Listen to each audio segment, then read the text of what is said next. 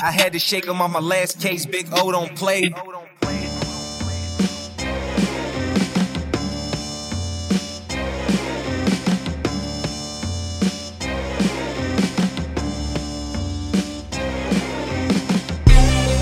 All right, guys, welcome back to another episode of the Muskie Hunts Podcast.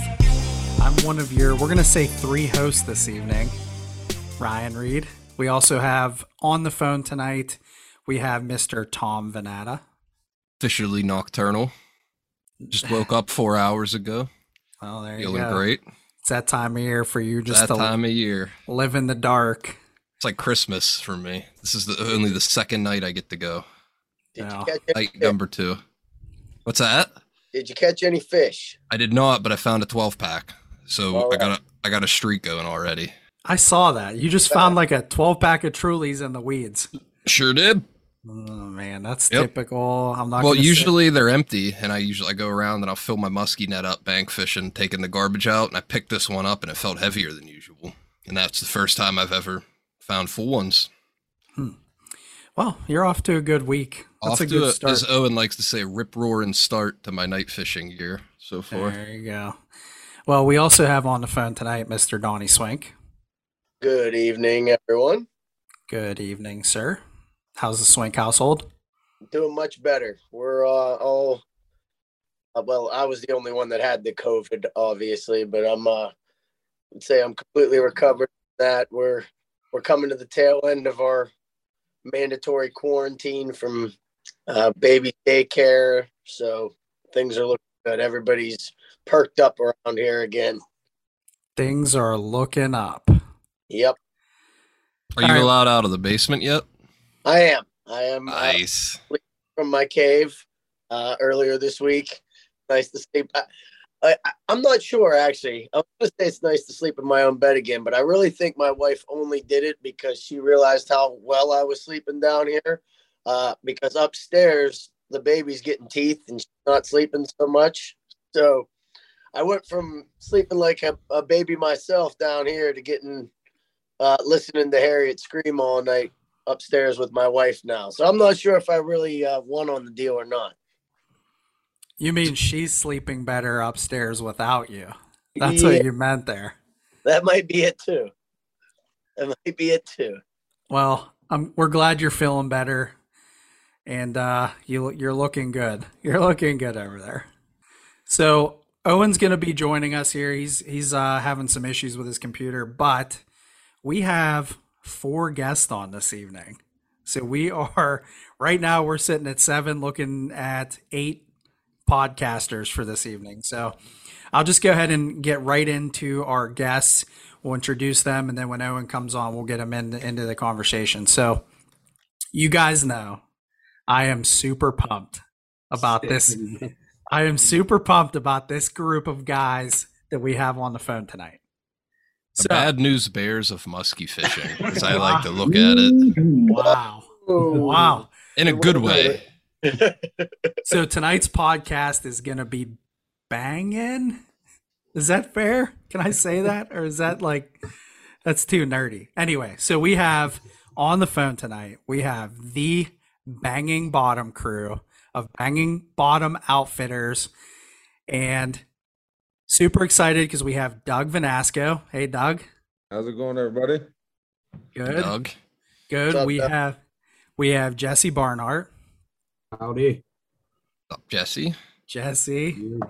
We have, can I say Brian, or is that no good? I'm going to say Brian Luffey. That's fine. How we can't you doing, give us, we can't give his government name on here. No, we can't do that. And we have our president, Mister Joel Morrow. How's it going, fellas? Good to see you up, guys Joel? On What's tonight. Up, Joel? And there's Owen. What oh, timing that is. We got Owen. So Joel, Joel, you have a you have your shirt on tonight. I sure do. And that shirt says yeah. the Muskie Drunks. The Muskie Drunks. So it's got a goose on the back too. For the record, I wanted to make a flyer out of that, but I was told no. We need Joel to sign off on it before we use his face for profit. I'd be good with it. You know, I'm not too uh, too hard to work with, you know. We'll talk to your agent. All right, that works. He can work. Yeah, on yeah you, you got full yeah. permission to use anything you want to enjoy. Yep. Oh, God. So, you know, this is like, for me, this is exciting because I got to fish with you guys again this year. And I'm just like super pumped to get you on and talk about it. So, yeah, Ryan, you fished, what, two days with these guys, right? Yeah, we had two full days on the water. I had, uh, one day I had, it was Doug, Jesse, and Joel. And then the second day it was just Joel and, and Doug. So it was, uh, dude, it was epic. But before we get into that and talk about, you know, that trip and some stories, we wanted to, you know, get a little bit of a background on you guys, just uh, a little different audience and what we had for our video cast. And, you know, just talk about Banging Bottom a little bit. So, you know, I guess with that said, just a general question to you guys, like, what what is, tell me, what is Banging Bottom? How'd you guys get started? Well, don't everybody jump at all at once here. God, geez. All right, you want me to go? I go ahead, go ahead, Doug. You're the boss. No, I'm not the boss. No, no, this is a family thing here. Uh, this uh, quick rundown is I got started maybe two thousand ten, eleven ish. Uh, that uh, my buddy Adam Jeffcoat. Uh, Paul Feck was a big part of everything. Hammer Lures. Uh, guys got me out starting fishing, and then my buddy Adam kind of went a separate way, taking a lot of guys out fishing, friends of mine, family, a bunch of guys like, ah, man, you're going out there doing everything. You might as well, you know, you're catching fish. You should start guiding, and wasn't real sure about it. Paul moved away to Florida. Me and Joel started fishing together a ton.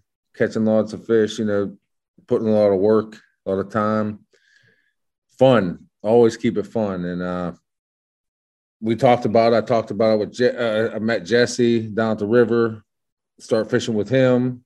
We all start talking about, you know, is this something we would like to do? We want to keep this is, is, you know, as fun as we could keep it. And uh, we, like I said, talked about it over and over, didn't know what we really want to do, started on a really low, slow learning curve, how we want to do it. And, uh, and it's still the way we do it now. I mean, we do it slow. We, we don't care how many trips we do a year. We care how successful we are. And uh, like I said, we, we all got together, talked as a group, decided to do it, started slow with just me and, and Joel and Jesse, like, working out of one boat. Uh, two years ago, got pretty busy, added Jesse on as a separate boat, and pretty much the rest is history. I mean, like so I said, for our listeners, we, uh, I think we've, looking at our demographics, when we, we look at our, our statistics, we have a number of a good number of regular listeners from, you know, the Midwest at this point, and also from Canada. So, you know, if just so they know, we are all local pe- Western Pennsylvania guys. Like when we talk Banging Bottom, uh, you know, Banging Bottom Outfitters, where exactly are we talking? Like if, if someone was wanted to look you guys up, what, what exactly are we talking? Right now, we're strictly Pymatuning. Okay. Right now. I mean, we definitely have, uh, uh, I'm really close to Lake Arthur. Uh, Jesse and Joel, Luff, Luffy's really close to Lake Arthur because he lives so close to me. Joel and Jesse are not very far from Lake Arthur, which is definitely something that we keep in the back of our mind, that that is someday that we can expand and do Lake Arthur. Uh, we have a lot of confidence there, but we don't put a ton of time there. Uh, we have Jesse bought a camp. We have a camp that's pretty much a family camp. Uh, so right now we're strictly Lake Arthur, or we're strictly Pymatuning. Lake Arthur definitely in the back of our mind, possibly the river someday, but right now it's just Pymatuning.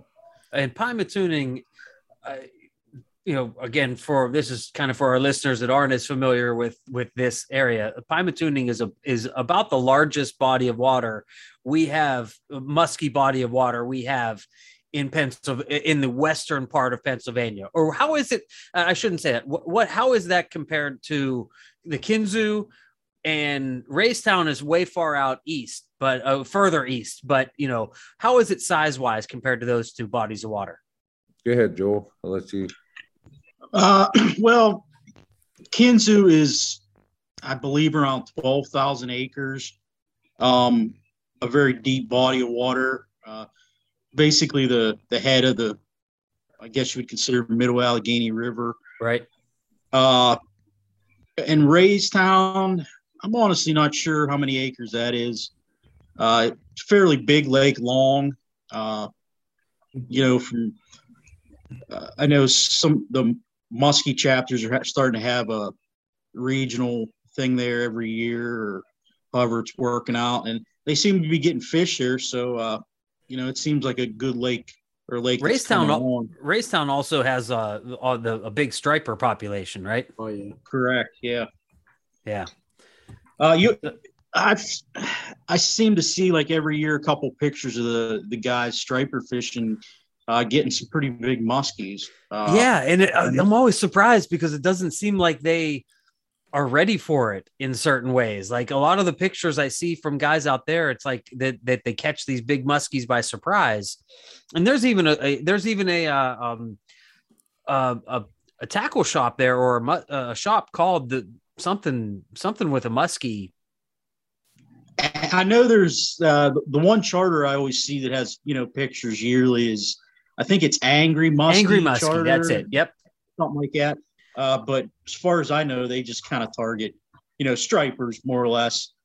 Uh, right. You know, uh, it seems like that's a lot of like live bait fishing, like trout and shad, or, you know, whatever they can get out of the lake. But uh, they do run into them. And I'm friends with a couple people on Facebook. And I, I really don't know, but, you know, that striper fish out there, and same type thing. They run into a couple every year. So mm. they are around, definitely. And, uh, So uh, Pymatuning is, uh, I mean, those are all all impoundments, but mm-hmm. I mean, they're all different in a lot of ways. Yeah, like I said, Kinzu is obviously, it, it, I'm sure it has more water in it than Pymatuning, just because of probably the average depth is, you know, God knows, fifty feet average or something like that. You know, it's a fairly deep lake. And uh, I know Raystown's a deep lake too, because they have, Uh, they even have lake trout out there on an inland lake. Uh, you know, it seems like that's more of a winter spring thing when they run into them, but they're there. So it obviously has uh, enough water to hold them. Where Pymatuning is more of that lake that averages, you know, fifteen feet of water and less. I mean, there is a little deeper water, but it, it's fairly shallow lake, uh, you know, uh, fifteen thousand, sixteen thousand acres plus the preserve. So, uh, how do you guys keep your, how do you guys keep your spots hitting? If you guys, I mean, Pymie's not the biggest body of water in the world. If you guys are out there on a regular basis, I mean, do you guys get people like just dragging around behind you, like looking for spots? I That's can only imagine. That's how they met Donnie. Yeah. Hey, good. Jesse could. Uh, Or Joel, whoever. I, I'm going to say overall, yeah, not really. I mean, you know, uh, the past couple of years, we've been forced to, you know, deal with a lot of wind, a lot of changing weather. So, yeah, we have spots we fish. Um, but, you know, we're five, six years ago, we were concentrating on a one to two areas most of the time. Now, I mean, one weekend you might be up north, next weekend you're down south, you know, so we move around quite a bit, you know, dealing with, like I said, the wind and weather, uh, you know, following us around isn't always the right answer. That's for sure. But uh, I, I can't ever say we, you know, we feel like anybody's following us, you know, there's people fishing the same areas, but So that's, that's going to be the way it works, no matter where you're at, you know. So, so back to Owen's initial question. I just want to make sure we clarify here, because I see I see a lot of different pictures from you guys throughout the course of a year. You know, so we're talking Banging Bottom Outfitters. We're strictly like guiding for muskies on Pymatuning, right? That's yes. fair.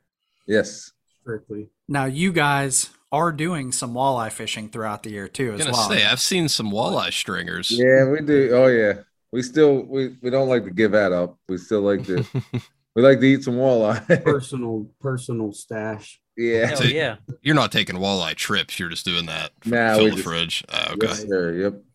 Never know if it continues to get better the way that it is. I mean, it's gradually. Some years the class of fish are smaller than others, but I mean, it's consistent. Mm-hmm. And we really only started trolling for them this year for the first time. And I mean, we straight smoked them. That's I mean, it night, was, it night was, trolling though, right? Because all the pictures. No, I'm, casting, oh, okay. uh, the night's all cast. Casting is oh, night. Okay. Yeah, we do. But all during the day, trolling for them. Sorry, we never really did that before. And just. Mm.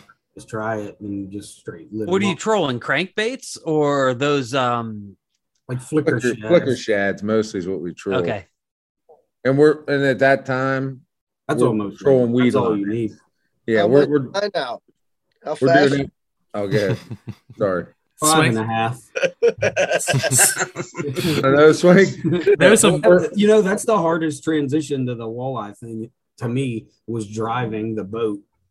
Because, you know, it's a, you're doing the same thing as muskie fishing, but when you're going five mile an hour, it's way easier to make a turn with a big, heavy boat. You know what I mean? At five mile an hour, when you're going, I kept running into the weed beds and shallows, like, because I would try to make my turn too late and I'm only going two mile an hour.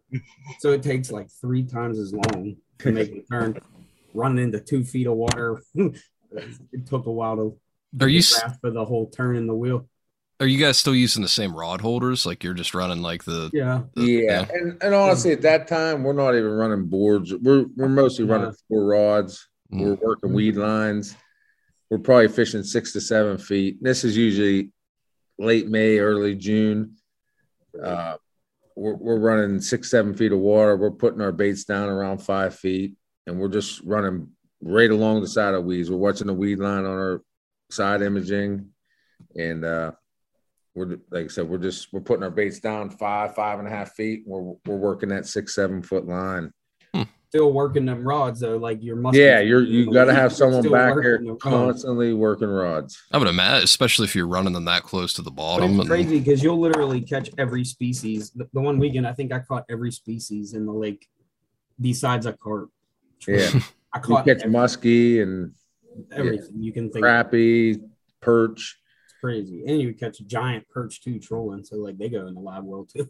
Yeah, oh yeah, straight on to Blackstone jumbos all, out there in the water. You know, I mean they're coming home too. But it's wild, you know. Like me and Joel will be out there, or Jesse and somebody, you know, or me, you know, whoever it may be. But Joel might be back there, literally running four rods himself because I can't get off the wheel. We're running a weed line, and he's just shaking. You know, oh, we're not running.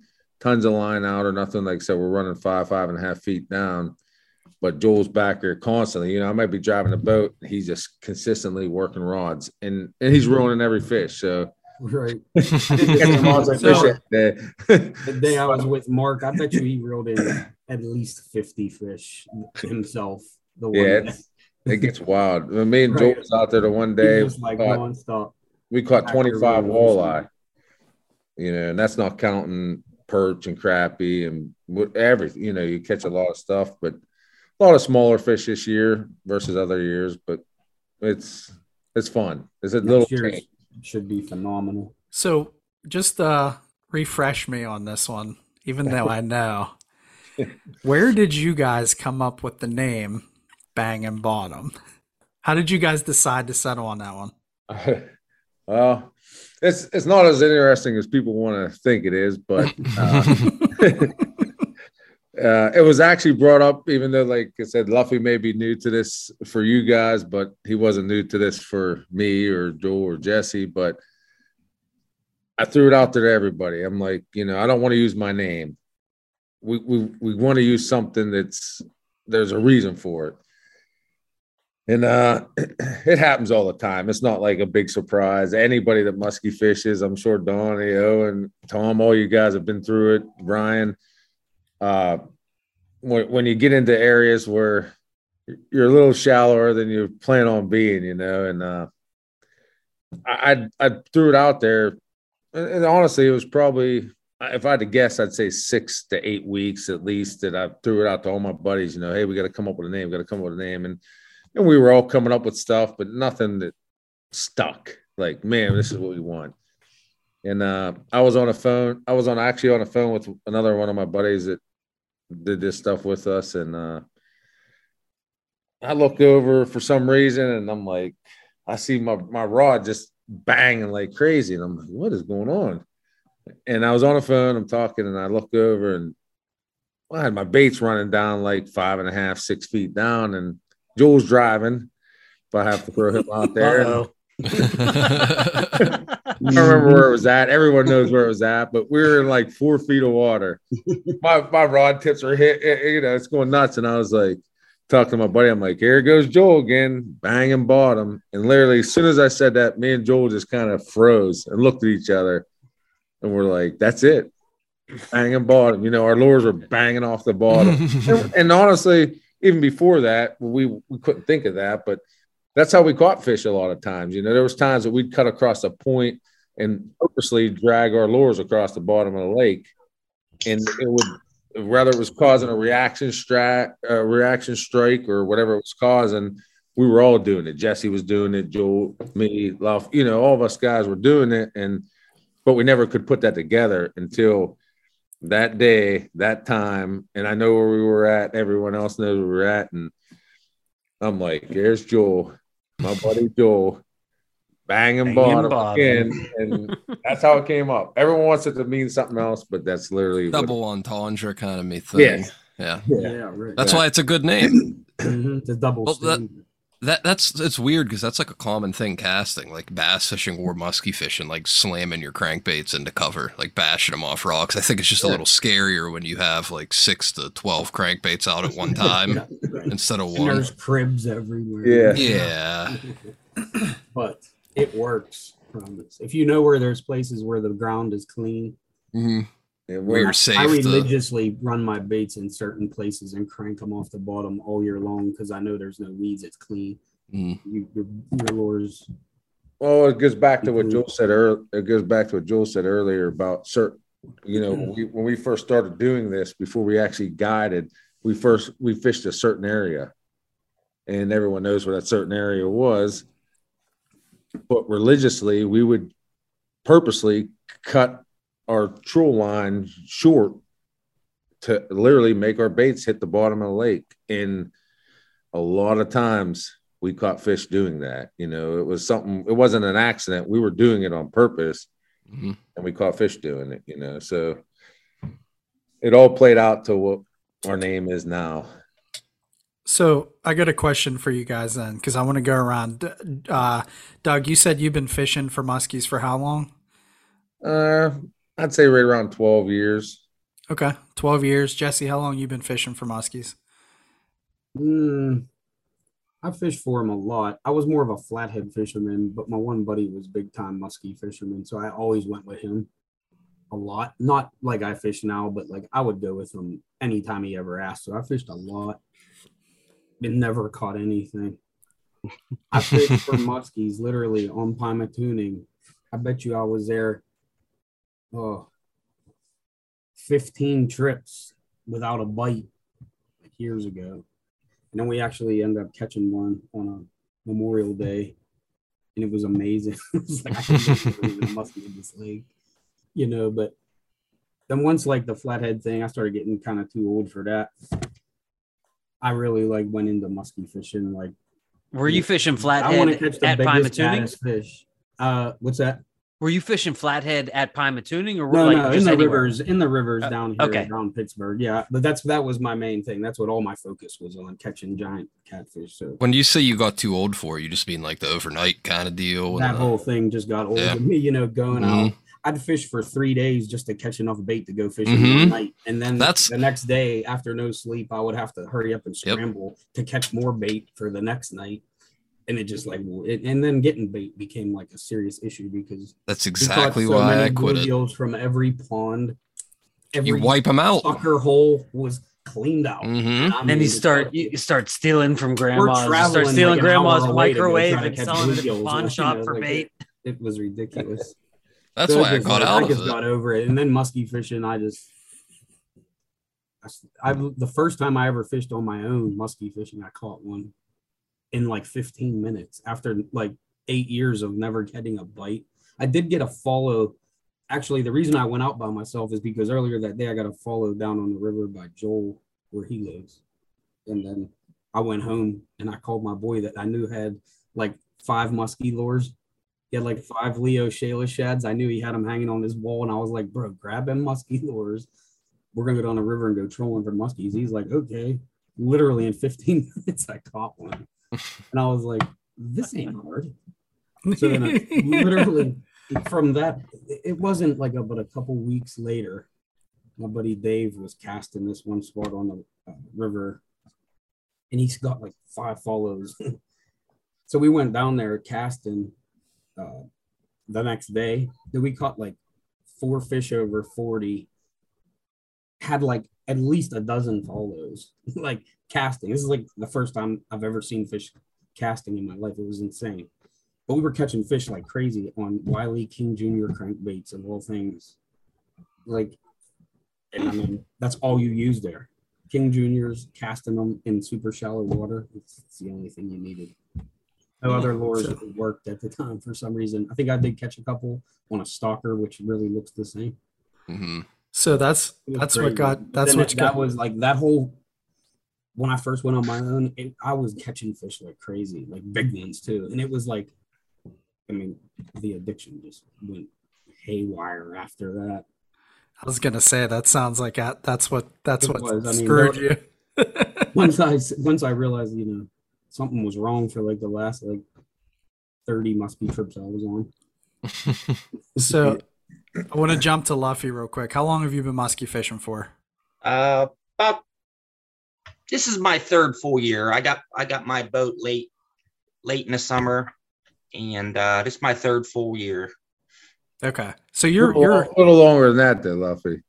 Well, with Doug, it's Chautauqua and different yeah, with Doug, a, a lot longer. But on my own, three three years now. Yeah, and that's the thing, because that's about that's about where you know I'm I'm probably at, because I really I really I fish for muskies like for years, like five five six years with with my buddy Dan. But it was like a, a few times, you know, maybe once, uh, you know, once every two months or a couple times a year here and there. But right.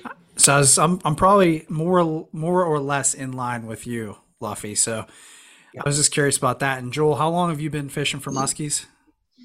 Uh, two thousand seven is when I pretty much jumped in uh, head first, you know. Uh, Like I said, I grew, I grew up on the Allegheny River. I still live pretty close to it. Uh, me and my dad fished a lot growing up. You know, we spent a lot of time on the water. Uh, you know, we were like river rats uh, all summer long. My mom, my dad, my sister. Uh, we were on the river every weekend, you know, from Memorial Day through Labor Day. Uh, we fished. You know, so uh, I had obviously we had ran into muskies over the years fishing there. Uh, my dad has a, actually still has two fish bigger than mine, and he probably hasn't picked up a musky rod in I don't know ten years. Uh, but when I got serious about it, like I said, I jumped in head first and realized you got to put a lot of time in. You know, it's not something you go out and do, you know, for two hours while you're out fishing and then jump to something else, because you're not going to overall be real successful. Uh, and even that first year, you know, I still kept other rods in the boat. You know, if, after a couple hours, I got bored and throw something like that. But uh, after that first year, you know, I, I was pretty serious about it. And you now you made the transition over from being a steelhead fisherman, right? Because I think you used a steelhead fish with a couple of my buddies. Oh yeah, I did uh, a lot of trout, a lot of steelhead fishing. Uh, you know, and uh, hell, even the first five, six years I musky fished. You know, come October or whatever, I was kind of done. You know, I'd still maybe fish a few times in the fall, but uh, from October through March You know, it was steelhead fishing on the weekends, and then uh, trout fishing quite a bit. Uh, buddy of mine I went to high school with, you know, we were young, single, both of us, and we spent every weekend trout fishing until middle of June. And then, uh, you know, I'd jump around on the river, bass fishing, walleye, you know, whatever you could catch until All right, so, it all so you, over. So you grew up on the river. So you grew up, uh, I mean, when when did you catch your first muskie? I was actually like eight years old. Uh, okay. Caught one on a, an old three-inch uh, Rapala, you know, black and silver, straight. Oh, yeah. Uh, I don't even know what that'd be considered, an F, F nine, F eleven. I think it's smaller than an F eleven. It's either a five or a seven, probably. Wow. Uh, I'm, yeah, you know what? I think I think it was probably like a seven. Seven, yeah. But it was was actually an old lure of my grandfather's. Uh, you know, I had a Zebco two oh two.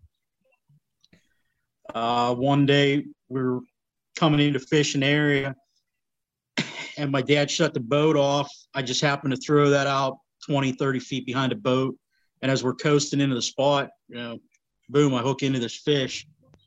And uh, we got it in, measured it. And at that time, the, the legal limit size was thirty inches. And this fish was like twenty-nine so you, inches. So did you shoot it? No, I didn't shoot it. Yeah. But uh, I can still remember uh, – it wasn't a whole lot longer after that, maybe a couple years. Uh, my dad had a gaff. We we actually had a pontoon boat, and he had a gaff that he would put up in the, you know, the the roof of the boat, uh, up between like the canvas and the frame. And uh, all the years it was there, we never used it. But you know, I was gonna say, like, what what is he anticipating gaffing? like a like a like a like a big muskie, and. Uh, I don't actually. How the ice fishermen pull them through the ice. They hook them by the bottom jaw, like mm. a hook, and just lift them up through the hole. But I, I don't remember what happened to that gaff. But I specifically remember the little plastic piece on the end never came off, so we never got a chance to use it. But uh, but that was my first muskie, and uh, it wasn't too long after it. Uh, this kind of the same spot. One day I caught one. Another small one on a, a night crawler, uh, you know, another like twenty-five inch or something. Uh, and after now, that, my dad go. All right. So, so Joel, did you, did you call it a Rapala or a Rapala? Uh, Rapala is what I, I, I don't Doug, know. That Doug, right. Rapala or Rapala? I always call it Rapala. Thank Jesse? You. Rapala. Rapala. Where's Luffy? I can't see Luffy. Rap- Rapala for Rapala, years, and then, and yeah, then I no, finally... no, I was the same way. I, I, I, I grew up, it was Rapala. Everything was Rapala. And then I start musky fishing, and I start, I don't know why, it seems like guys seem to refer to it as Rapala. And I'm like, what the... What is this going? Well, I've that's never a heard Canadian, of that before. That's a, no offense to our Canadian listeners, if we have any, but they talk funny. That's all I'm saying. They talk funnier than when you're from Western oh, speaking P A. Of Canadian listeners, Tom Tom lost his like... poutine his poutine virginity this, I did, the other day. At, at the Westmoreland County Fair. Poutine is delicious. You're telling me you it might... did, okay, so listen. I... And if we could ever get Tom to Canada, he would taste the real deal. But, of course, he won't, we won't be able to get him to Canada. Well, no, I liked it, and I'm about to really – I'm about to lose any of my Midwest friends that I have right now, but the cheese curds freaked me out, man. Nobody warned me about the squeak, like how they're kind of like rubbery and squeaky. Yeah, it's I, almost like calamari in a it's way. It's like, yeah, and I, I thought I had a bag curd. Like I, I almost I almost yacked as soon as I bit into Dude, it because nobody is, warned me about that. I'm, this are, is an outrage. This yeah. is an outrage. Well, and here in Western P, yeah, here in Western P A, we're used to the melty cheese, and see, this was not melty. This was like it was squeaky. That's the only way I can describe it. It was weird. It was squeaky. Not what I was expecting. It's almost like way. Chicken. Yeah, yeah, yeah, yeah, yeah, yeah. The ones no. in Chautauqua at Hogan's Hut. Yes. Like Cajun chicken, uh, Cajun yes. cheese curds from Hogan's Hut are straight fire. Dude, yeah, really? I literally, they literally taste like Cajun chicken. Like, they're so good. They're they're amazing. And I just found a freaking a local farm up the road from me, like ten minutes away. They're doing cheese curds and they are lights out. Oh yeah, I saw you posted that. Dude. I saw you posted it on Instagram. Latrobe. So, yeah, what's up with that? What's, what are those about? So this this place, there's a for anybody that lives out here, you know, Greensburg area, Latrobe area, there is a farmer's market out in Latrobe. It's all summer long, every Saturday. I think they might do Sundays too. But there is a farm out here, and I can't remember the name of it. It's like Pleasant Lane, Pleasant There's a Lane million farms. farms. So there's a farm out here that does dairy, and they go to this farmer's market. And we've been buying their stuff for years, but I had no idea. Recently, they started making cheese curds. So I'm at my local Delilah's. For anybody that knows what a Delilah's, Delilah's. is. I know where that's at. I was in Delilah's and they had cheese curds and I bought like three bags and I crushed the first bag the first night. I'm not even going to lie. It was so amazing. Buffalo Ranch cheese curds. So L- Luffy's going to be out this way in a few weeks. I might, uh, we might have to swing down there and get some, some yeah. cheese curds. Swing down there, get some cheese curds. Swing down there, get some cheese curds. In Latrobe or is it Latrobe? I was yeah, Latrobe going to bring Latrobe. that up too. How does everybody say Latrobe? All right, I I I grew up Latrobe. Latrobe. I, Latrobe. Mm-hmm. How about lure or lure? Lure. Good boy. Lure. Nick. Hey, lure. Lures. Nick or missing say, hunk. If you say lure, you're a weirdo. Nick is one that says it like a weirdo, yes. Yeah. Nick says it like a weirdo. He lure. Lure. Yeah. Hey, Ryan, can we ask, uh, like everyone else, uh, when they start fishing and what got them started, like Donnie or Owen or Tom? Or we can do whatever you guys want, baby. This no, is a podcast. Go yeah, for it. Ask your show. To know what everyone else ask does, away. Too. Ask away. It's your world, Doug. I'm just living in it. All right, Donnie, let's hear your side. Well, I mean, we've talked what lit your fire on here before, but I, yeah, I, I went a, a little bit when I was very, you know, younger, when in like high school. My friend Dave in Minnesota. You can refer to a previous podcast if you want to get to know Dave a little better, but uh, we took a swing at it a number of times when we were kids and never caught any. Um, And then there was a number of years where I didn't really fish a whole lot. You know, in my twenties, I was out doing the the uh, typical things that men in their twenties do, which is more chasing tail and drinking. You attended beer. You attended church uh, and you you mm-hmm. studied the Bible, Bible study. Exactly. You know, really, really worked on bettering myself as a person. You know, soul searching. I've been there. Been there yesterday. Joel just got back from Bible study. Yeah. Been there myself. Soul searching. Mm-hmm. But uh, it wasn't really until I started having my health issues in would have been like, would I mean, heck, we're we're talking like two thousand eleven now. Uh, when I that kind of first came to be, I was in my late twenties and kind of got blindsided by something that I didn't, you know, ever expect as a twenty-eight year old person, you know, but once that happened and I was dealing with all that and I had, to, I was forced to kind of change my life a little bit. Obviously I didn't have a choice and, uh, I had a lot of free time and I didn't really know what to do with it. You know, all my friends were still doing the same things. And it was kind of like, once I stopped doing that, I, I I didn't have anything to do. So I just naturally picked up a fishing rod again because that was something that I had always done when I was younger and just started going. And then my dad and I bought a little boat with a nine nine and we were just going out on the river and Lake Arthur fishing for whatever, trying to catch bass.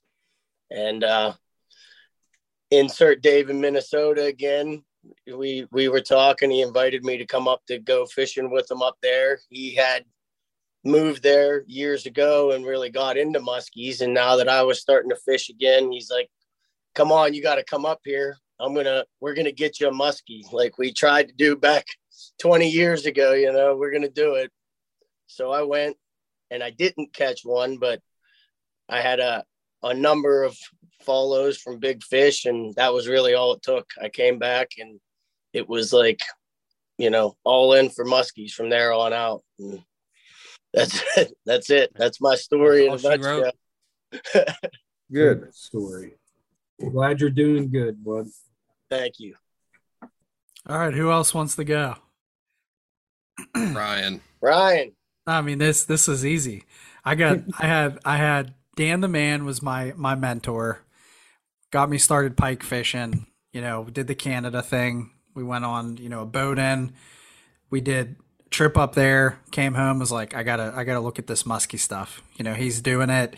Seemed to be catching fish down here. I'm like, I always thought Pennsylvania, like, Tom, I know you had a similar opinion. Like, I just thought P A, like, just wasn't a good musky fishery. Mm-hmm. And probably at the time, I probably wasn't that really that far off, you know, minus like, I, I didn't really know anything about it, you know. It was just, so we we did the Canada thing, came home. And before I went musky fishing, Dan took me, and I'll never forget this. This is something that I should either thank him for or be like terribly upset at him, because it's like started an addiction that I never thought could be possible. But he took me to that first Muskie Max, and I was in Cranberry. I don't remember what year it was. I had I had done like the Butler the Butler High School Muskie show prior to that, but that was like that was probably my first exposure to it. But I didn't, still wasn't ready to fish for him. And that first time I. I bought a few lures off of grandma herself, and I was like, I'm doing this. So we, I started fishing right after that. And, you know, it took me probably five years to catch my first fish. A lot of mistakes. I made pretty much every mistake you could make, not sharpening hooks, you know, not paying attention to leader stuff, using the wrong line, using the wrong rod reel combo, you know, just, just everything you could possibly do. And, you know, I'm st- still here making mistakes, and I got to rely on guys like you guys at Banging Bottom to help me catch fish over forty, because I can't do it by myself. So that's where I'm at. Go ahead, Tom. Well, like you said, I was kind of like you. I mean, I I started fishing when I was, I mean, like preschool. Like I was out in the yard. My neighbor, who I kind of look at as like my grandpa growing up, because my gra- I never had a grandpa. He died before I was, or like right after I was born. But my neighbor, he had me in the yard with like a fly rod trying to hit a hula hoop, like when I was literally like five, six years old. So I started fishing for like panfish and trout and like the works, like the usual bass, all that stuff locally. And kind of like Jesse, I actually got into flathead fishing. And at that point, I just, I wanted like the biggest thing around. Like I didn't care what it was. I was like, I just want to fight something for like forty minutes. Like this bass shit is not doing it for me. And I did that for like a long time. Like we really got into that around here, and that was, it's fun. We live in like a really good area for that, with all the rivers and I mean, Pymatuning even. And so we, we had a good run with that. And then also like Jesse, I kind of got sick of catching bait and like rely, like there were many trips where we're like, all right, we're going flathead fishing. Let's go catch bait. We're all pumped up. Coolers are packed. And then we didn't catch bait. Just so I know, what, what Fla- bait were you catching? Like what were you, like what did you have to catch? Bluegill, suckers. Anything, oh, so, man. So kind of and, anything. Yeah, right. Bluegill, suckers, chubs, whatever you could get. But you, like Jesse said, you would you would be fishing for flathead so long that you would have these honey holes where you caught your chubs and caught your bluegill, and then you'd go back and there was nothing because you freaking cleaned them all out, because there were like thirty bluegill and you took all thirty. Like, so that ended quickly. And then my stupid ass, I'm like, I'm gonna get into musky fishing because I don't have to take a lot with me. That was my thinking. That was the whole reason I got into it. I was like, I go flathead fishing, man. I got three to six rods, a bucket of bait, a cooler, like all these weights. I'm like, I'm done with it. I want to go fishing with like a box of lures. And like I did that for like a good year. I didn't catch shit, but I went with my one box and my one rod, no net, no tools, never saw a muskie. And I was convinced like we do not live in the right area for them. And I was like, I was, I think I was like pretty much ready to give up. And I started talking to people and meeting guys. And that's right about when I caught my first one, and it was just game over. I mean, I still, I still go mess with the trout and the catfish sometimes, but sometimes. Muskies sometimes. I'm a good boy. Some, of the time. Some, sometimes, sometimes our entire text threads for days at a time are about fucking trout. Well, because oh I God. like it, because because don't get it confused. Like, I still equal, I like steelhead and trout just as much as muskie, and I know that's crazy and it makes no sense. Like, I like it just as much. I just like muskie's like added on to the list now, and like I'm obsessed with them too. Like Ryan's seen. Look at my steelhead boxes. I'm a freaking lunatic with steelhead too, just like muskie. Yeah, it's this bad. was the trout hunks. We wouldn't have very many followers. No, we still don't have very many followers though. Yeah, we might. That might help if we yeah, branch but we off have several, into the trout. We have several list, uh, several loyal ones. mm-hmm. You know, that, that's that's the great thing though with uh, trout or steelhead and stuff like that. Uh, you can still do that. You know, you still have to, mm-hmm. a ton of good, good. You know, your your better fishing's kind of when. I'm not saying musky fishing slows down because guys go year round now, especially on the rivers. But you know, that October, November, things slow down. You know, in general, mm. uh, and then you can you can steelhead fish for six months, and then you know it's nice to get back into you know a change of pace. That's what you I know, told even these now, guys. Go ahead, you know, even now that I, I don't. I haven't steelhead fished in probably the last five years.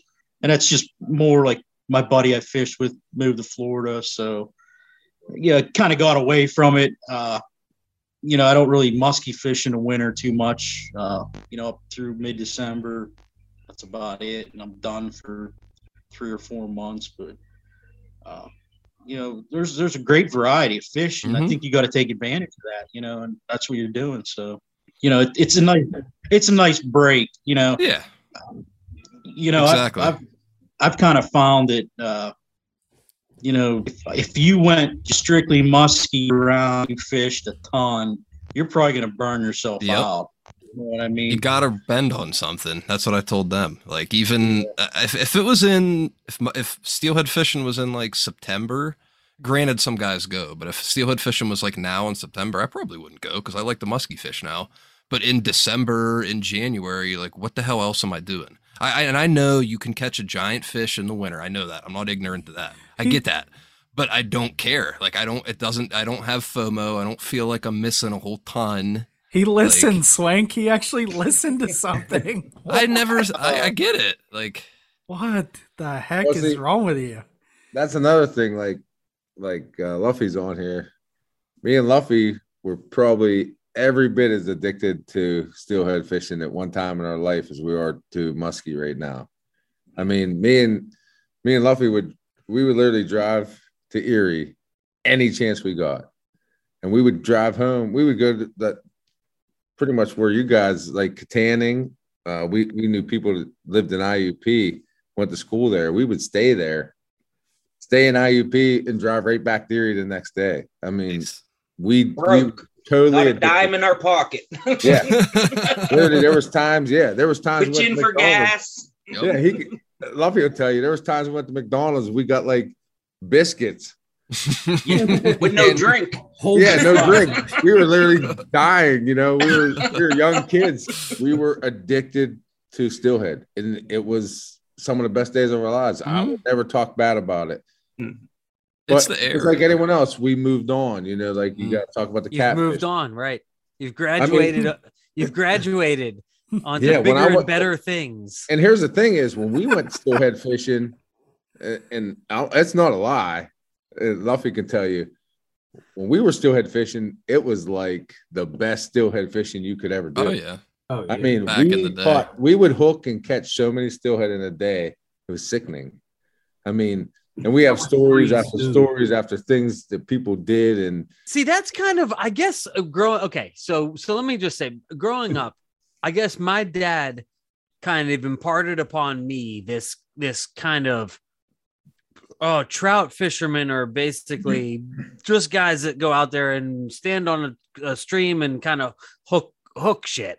You know, it's like it's and, and, and I shouldn't. And I, and I don't, and I don't want to say that. I don't want to say that like my dad uh, is ignorant. Those- Those huh? are trout fishermen, and then people like us embarrass trout fishermen. We send the trout fishermen home crying. The, the purest trout fishermen. Yeah, but, but again, dude, I'm no, I'm not trying to be the king of the stream. Like, I mean, really, like, it's I mean, kind of fun every now and then. Not gonna yeah, lie. I, it's, it's like anything else. It's time on the water. Yeah, exactly. People, people can say whatever they want about any type of fishing, but it's truly comes down. There's to a progression. Thing. If you fish more, you catch more fish. Yep. Bottom line. Right, right.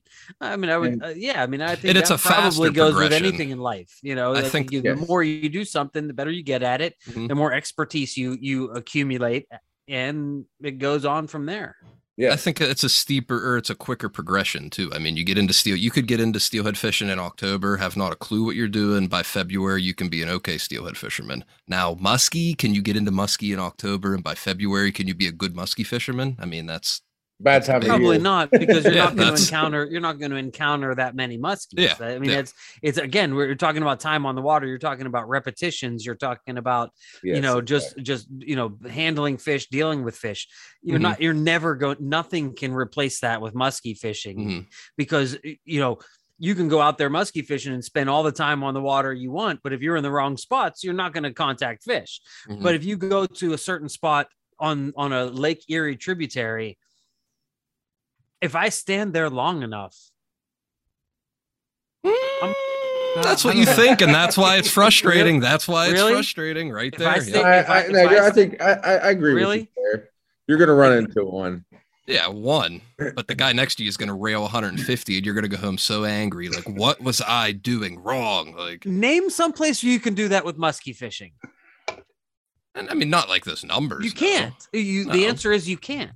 You cannot. Is this- Are, are we changing our name to Steelhead Hunks? Because I feel no, like um... absolutely not.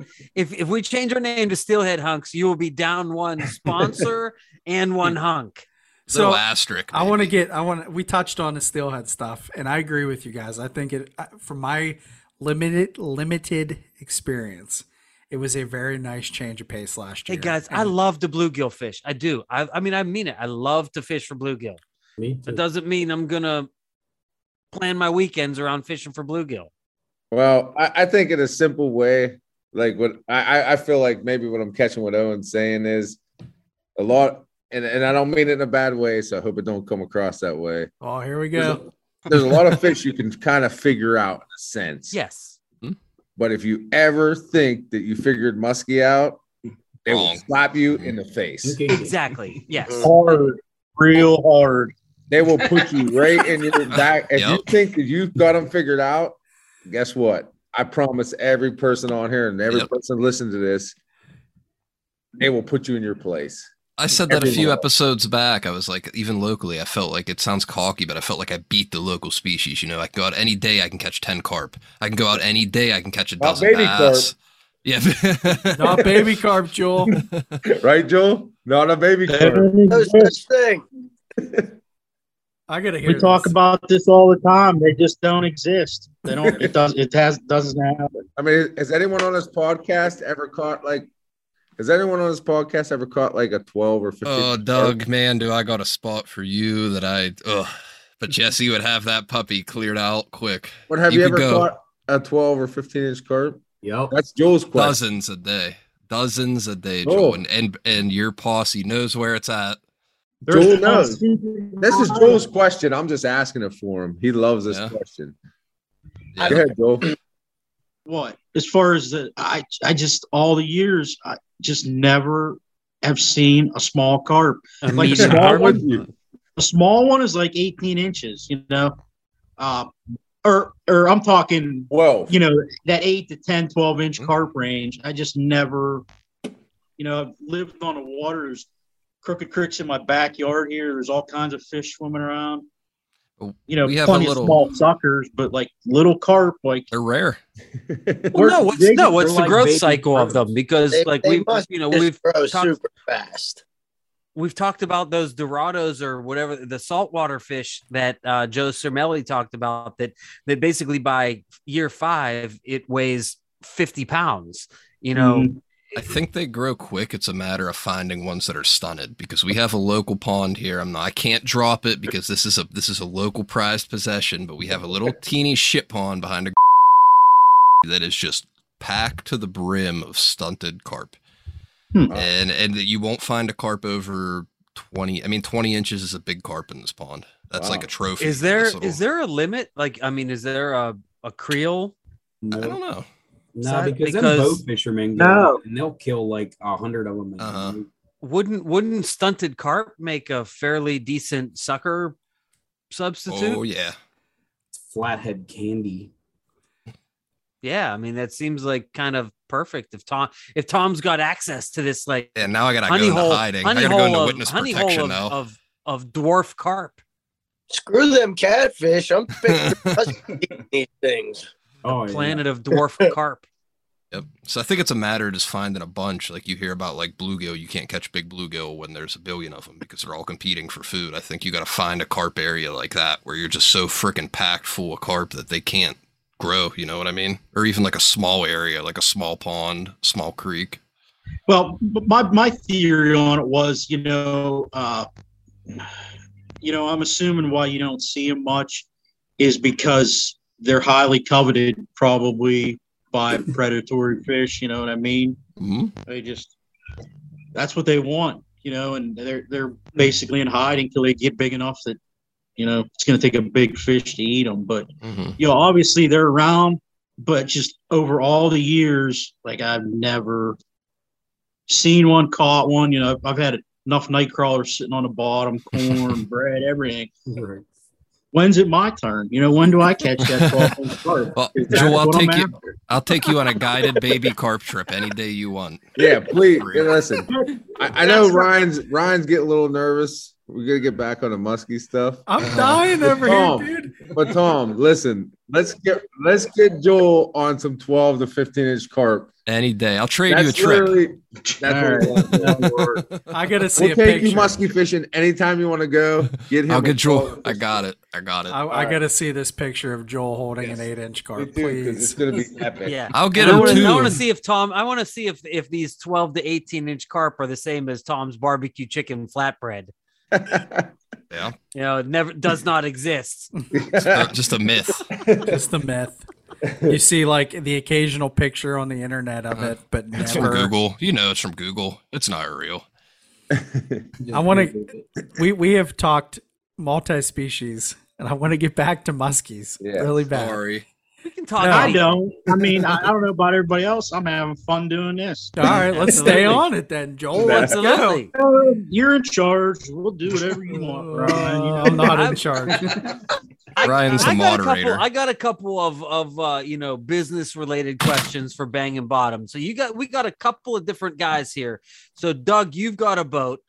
Something yes, sir. Just happened with Tom. Like Tom just had some type of a meltdown there. Like. Yeah, I don't know what the he's, hell happened. He's catching carp. He got upset. Yeah. We changed the subject.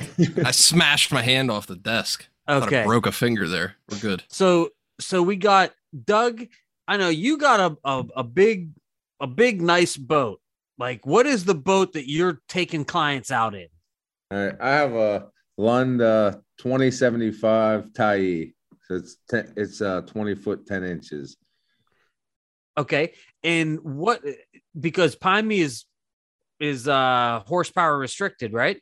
Yes, sir. Yep. So did you just get it with uh, twenty on it, or did you get a bigger motor uh, and a kicker? I got a I got a two twenty-five Verado on it, which I can't use, and then right. I, had, I had a fifteen uh, Pro kicker on there, and uh, I, I had one which was was more or less of a cold winter issue, but I had a lower unit issue with it. Got it fixed. It ran great, but uh, I had a lot of hours on it. I just put a twenty on it now. But uh, yeah. Does the twenty run it? twenty run it better than the fifteen or no? Uh, yeah, I would say, but it's you're talking zero point two, zero point three mile an hour, maybe a little less R P M, but it is fuel injected, which is pretty cool. I don't have to mess with a choke or anything like that. Turn the key, it's ready to go. Now, do you honestly, do you regret getting the two twenty-five Verado on there? Uh, no, because I have kids, you know, I have three kids. So, uh, it, and, and mine's like type of a multi-species, kind of a sport type thing too. So, uh, I do take, I have, it came with a ski pool and, uh, we do go tubing once in a while. I take the kids if okay. they They want to That's a good pitch for the wife and the family. Yeah, it is. Yeah. Get a fishing boat. But they don't even honestly, they don't care that much anymore. Yeah, they don't care that much anymore. But we do. They do go knee boarding once in a while and tubing and stuff. So and it, it runs fine. I mean, it's probably on that boat that two twenty-five, probably fifty mile an hour, roughly. That you know, not much more than that. The twenty, probably about six point four. Yeah. If I, if I get Joel to stand up front, I get about six six. That's premier trolling speed, baby. Oh, yeah. Oh, yeah. And Jesse, what are you running? I got a nineteen-foot Stratus three eighty-six X F. It's got like a hundred-inch beam. I mean, there's serious rear end in it, you know what I mean, for trolling. It's like yeah, lots of room to roam back there. So it's, I mean, it's fiberglass. It's sturdy. It, it can handle anything you could throw at it. I've had it in five-footers on Saint Clair. Never. Is that more of a bass boat profile? No, it's a it's a deep V, just like a deep V. Uh, okay, Mo- like a more it's just of a like a ranger, basically. Like a it'd be like a nineteen foot ranger type of boat with the windshield gotcha. And everything, you know. Gotcha. The windshield. It's I got all full enclosure for you know bad weather, all that. Now is that cool. The same boat you used for flatheading or different? No, boat? I had a one oh, okay. Pro V like tiller motor with all wide open. My boy Mark Smith actually still uses the boat to this day. Team steady ripping, steady ripping boat. Yeah. Great. That's all right, cool. Now I the the main the main yeah, the main event I, I wanted here. to talk to here. I want to talk to Luffy. Luffy. Let's go. I want to talk to Luffy. I'll put the D J music in again. So so so just so you know, I mean, if you listen to the podcast, like I've uh, my lake that I grew up kind of fishing was Canada is Canadota Lake, which is nine nine restricted. So it is literally a a pond with pontoon boats on it, and that's about it. You know, there there are a handful of fishing boats.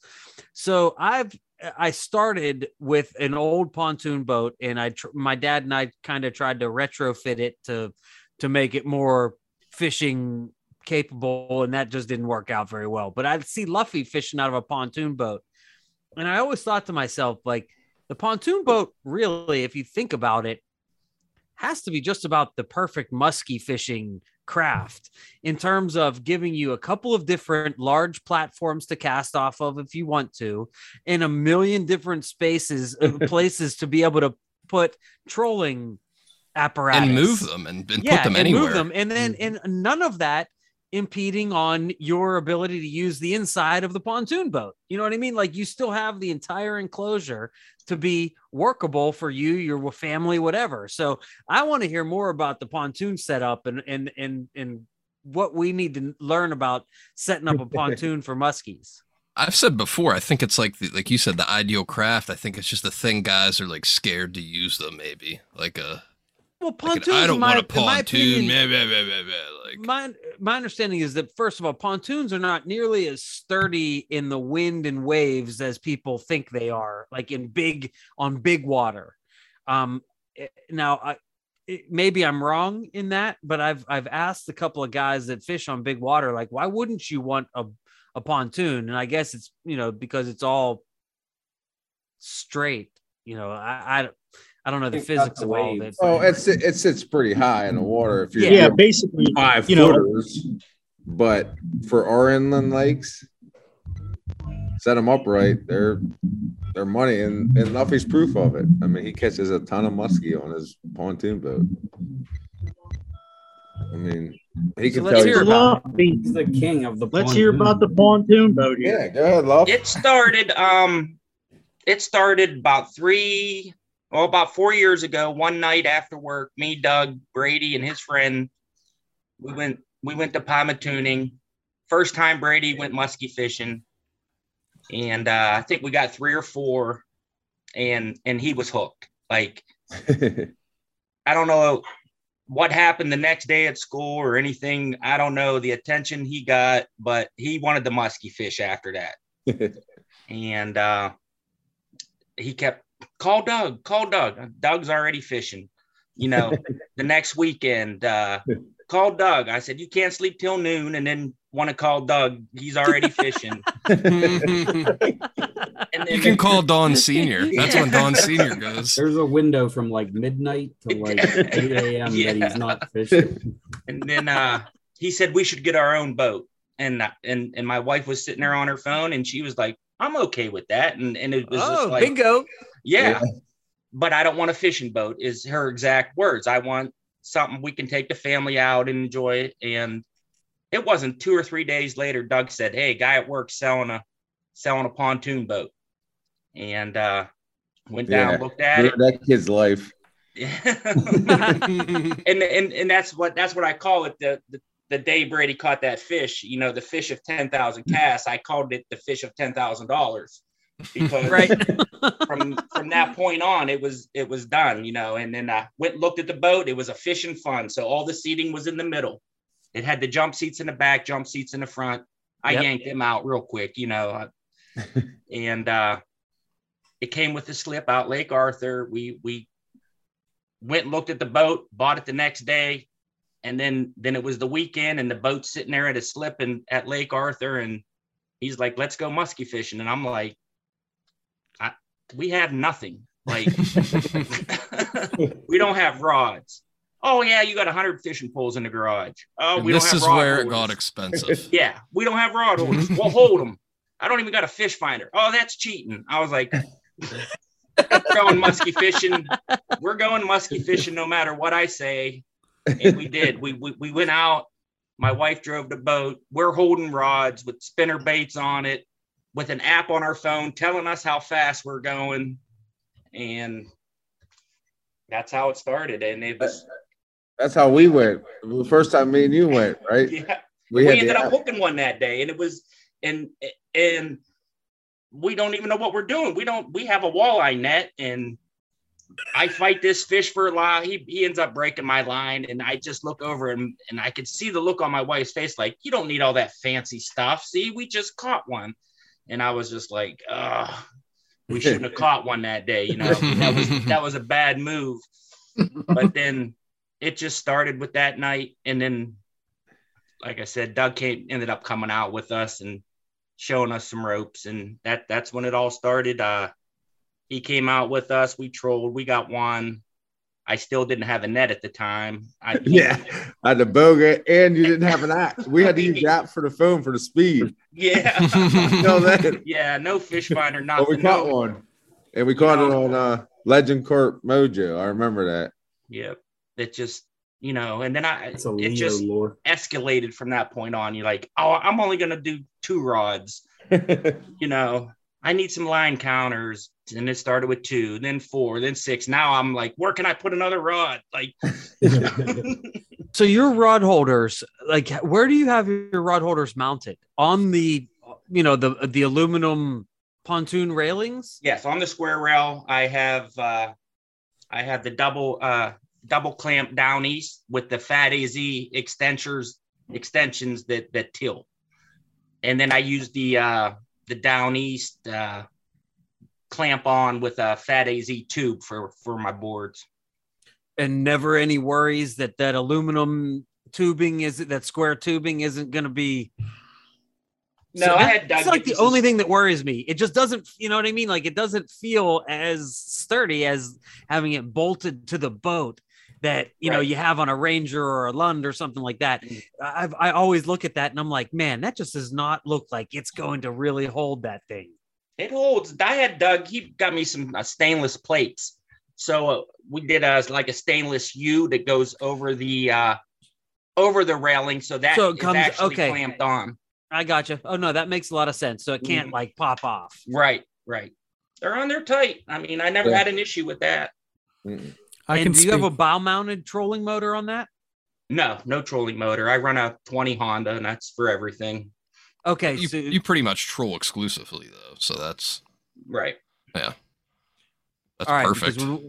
When when we when I had my first pontoon boat that my dad and I were trying to like refit, I had an eighty pound. I bought a, a trolling motor on eBay or on Craigslist or something, um, and it was an.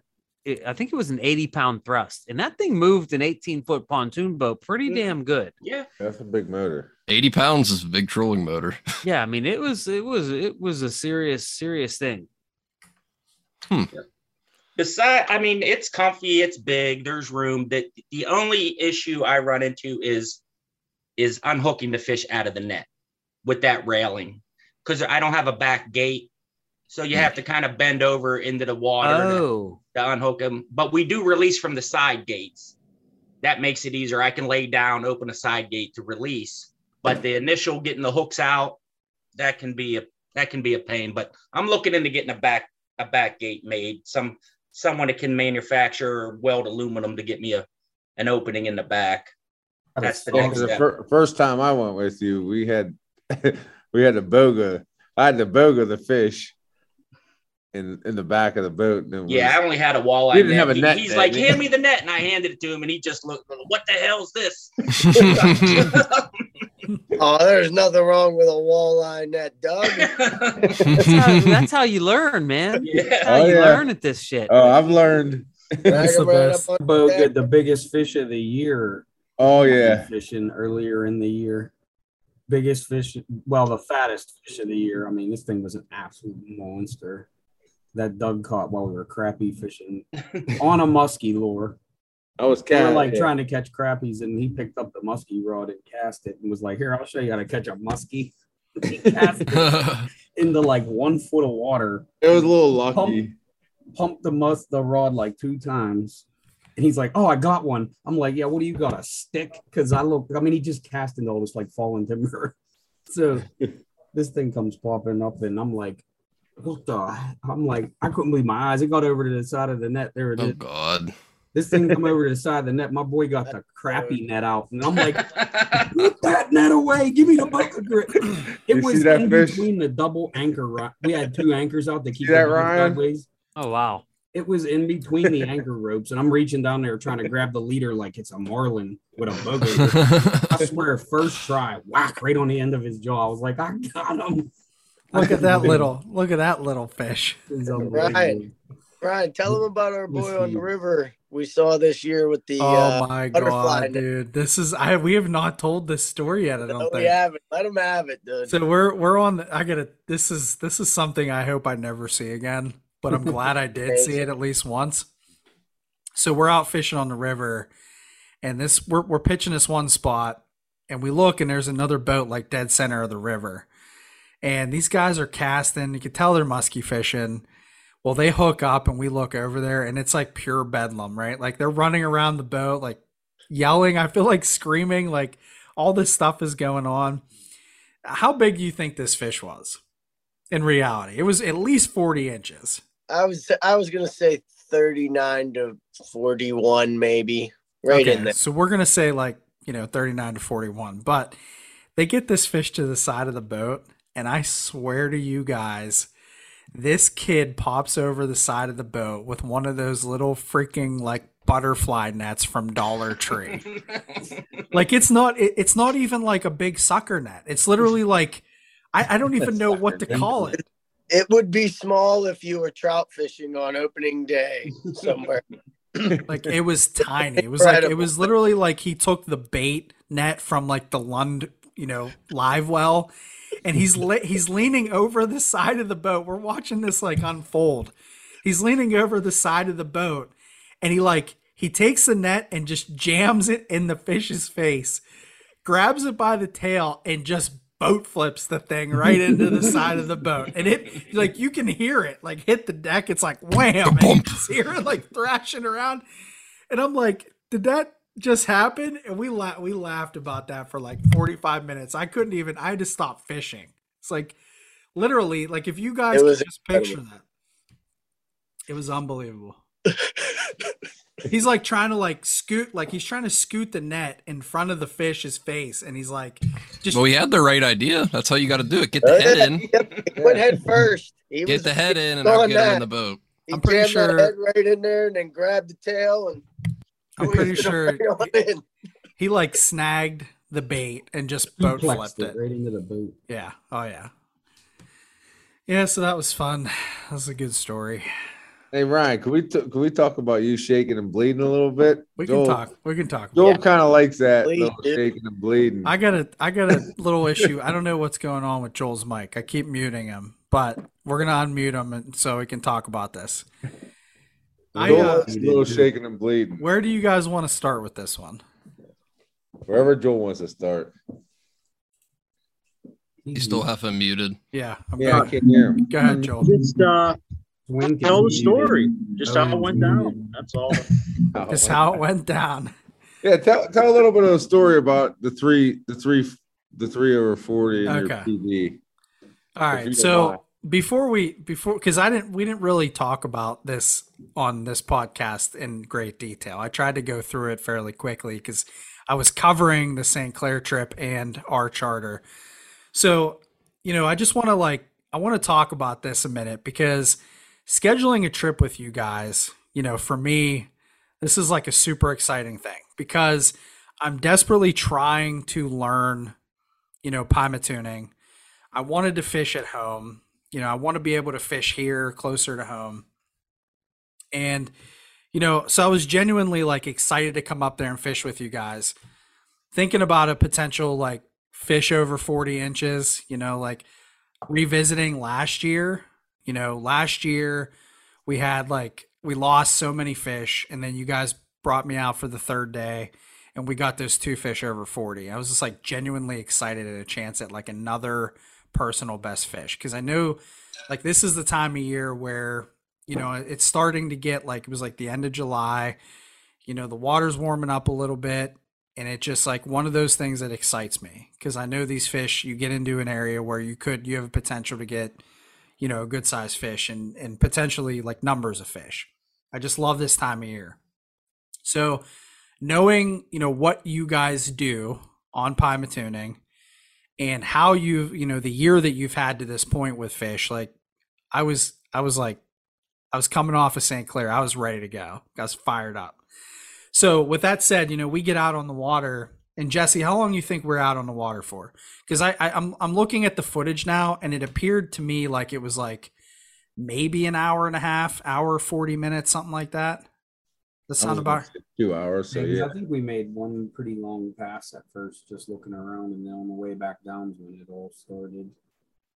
yeah. I was going to say roughly two hours. I, I think that, we started around nine thirty, and I want to say that stuff started real close to eleven thirty, give or take, you know, half an hour. Time, time.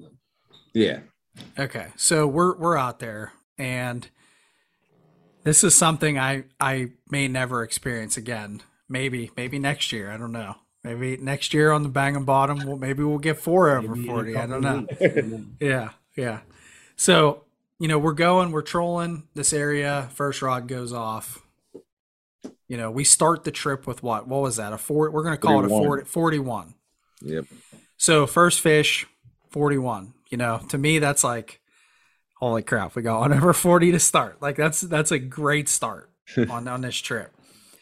So I was feeling I was feeling pretty good. I was actually sitting there. I was like, I'm going to rip this clip off, and we're going to get this thing backed up. I'm going to watch it. Yeah, we're going to watch this thing on the boat, and it's going to be great, and, and Joel and I are going to be high-fiving, and it's going to be one of those things where – so we, I'm start, I pull my phone out, and we start ripping that clip off the camera. You guys start setting rods back out after we release the first fish, and then, Jesse, what happened? Literally, I was put – I had – it hit the outside board, so I brought the outside board in, and I, you know, I let it out around the inside one. I don't even bring the inside one in, so I was letting it out, and I let a bunch of line out so it would get back past the, the inside board and click the bell over, you know, and I'm just holding the rod and the board shooting out behind, you know, out to the outside. And as it's going out, I'm like walking over to put it in the rod holder, and it just gets murdered right in my hands. I mean, it was screaming. And I'm like, holy shit, there's a fish on here. I was like, here. and he, I hand Brian the rod. It literally almost ripped the rod out of my hands because I was reaching out to put it in the rod, in the, the the tree on the side of the boat, the rod tree. And, you know, so I wasn't, I didn't have the best grip at that. So moment. It's already under tension from the board. Oh, yeah. I was you're like, going you know, for reaching the, around up, sticking yeah. in the rod tube. And it like right at that, right before the rod went into the rod holder, boom, it just, I mean, it almost. For anyone that doesn't know, I had my first board experience this year and I learned how hard they pull. So like if that holder or that rod's not in the holder and you're fighting a board, like holding it with just the board, even that alone, man, that's right. Like enough to rip a rod out of your hand. And then a forty-five incher is what was on Then there. It hits it, yeah. yeah fresh too, a, a fresh one. forty-five and a half? Right? Yeah. forty-five and a half, yeah. I think Donnie's up right it here. It wasn't little. uh, I was just gonna ask. So this, this, the forty-five ate the same bait that the forty-one. Yeah, twice yes. in a row. Like in fifteen, this was like not even. What was it? Not even. It was like what, ten minutes or something. I don't even know. No, it could have been that long. It wasn't even that long because I was just putting it back out. Like it just yeah. got eaten, so I was right. putting it back out. And, and, was and, a Leo and to square you away, Donnie, it was a uh, It was a purple tiger mag Leo Mojo mag. I got one of those. Yeah, the one I have, it got that weird walk to it, and I don't know if that's the reason, but it catches fish. And it caught plenty of fish that day, or that the whole weekend. Walk, they work. So, so then, okay, so we get the, we get the fish in the bag, and I can remember I was telling Doug about this. It's like, as I'm reeling this fish in, he gets the board off, and I turn and I look, and I like literally like locked eyes with this fish, right? And I'm sitting there and I'm watching its head shakes, and it's like, it's not like little head shakes. It's like back to back, side to side. Like in the footage, you can see it. Like it's just, this fish is angry. So we get it, we get it in the bag, and I, all I can remember, and I, I see I'm reliving this now because I've been watching, I've been working on the footage. I can remember Doug saying, "It's a jumbo." And then literally like, soon as I looked down, I was, he's like, ah, he's like, I think it could be, it could be. And I'm like, oh my God. And all I could think of was Joel, because I made a bet with Joel. I'm singing tonight. I made a bet with yeah. Joel and Doug, right? Joel's shaking his head. I'm going to unmute him right now. So what, hopefully this works with the microphone. I'm going to, I'm going to ask you to unmute. You have to hit the button. So what, what, uh, what was the bet? Oh, the bet was, uh, you were going to sing karaoke if you got a new personal best. And I was there. Me and Jesse was already high fiving. We knew. Yep. Uh, yeah. Basically, I figured it would happen. I didn't think it would happen. But I was ready to cash cash out, you know. me and Jesse, did. If you watch the video, me and Jesse already high-fived. We already knew it was your personal best. Right, so, J-Dog? Oh, yeah. I knew it was big for sure. We knew it was a jumbo.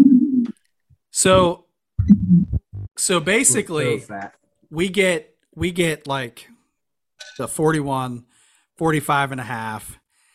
And I'm at this point, okay, so this forty-five and a half, let me explain this. So yeah, Doug went to hand me the fish with the Boga, and me being an idiot, I want to stick my hand up in this fish, right? Because like, I don't know, it's just, I struggle taking pictures of the Boga, especially with bigger fish. So no, you got to, you did everything you gotta, right. You got to take the fish, right? Yeah, so, right. You just didn't want yeah. us making fun of you for no, no, no, no. Boga I don't care. I don't care about the Boga, because I'll be honest with you, the Boga on the little fish, like I, I will not, moving forward, I will not put my hand in a fish that's like thirty inches or lower. Like maybe even like a thirty-one, thirty-two. Like I don't Those even, are the ones you lip like a bass. I don't even want to pick them up.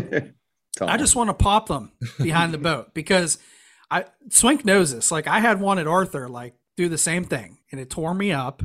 So this fish, I get my hand up in there, and all I can remember is I, I like looked at Joel, and I was just like, my, my face had to look insane, because like my hand went into this fish and I couldn't see my hand anymore. Like I couldn't, I didn't know what was going on up in there, because it was just, the head on this fish was just big. Yeah, exactly. So the fish, I like, if you look at the footage, like Joel and Jesse were taking a picture, and I like took this fish and I tried to, so Leo taught me this, you know, this, this like sideways hold, you know, not vertical, not vertical.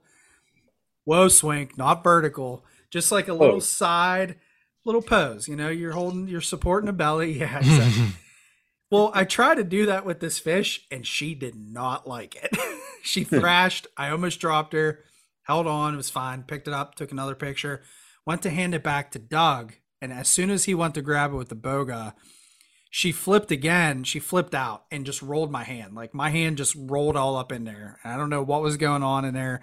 I just know I tried to hand him back the fish, and I could not get my hand out of there. I was like, ah. Yeah, but you did great. That was tough. Yeah. So I pull, I pull, I pull it out, and the pictures will be in the video.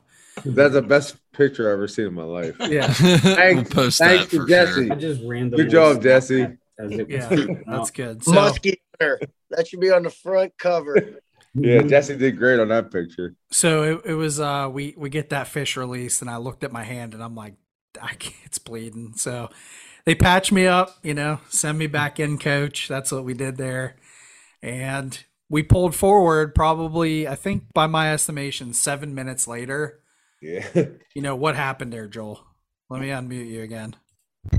Well, uh, I I had a brand new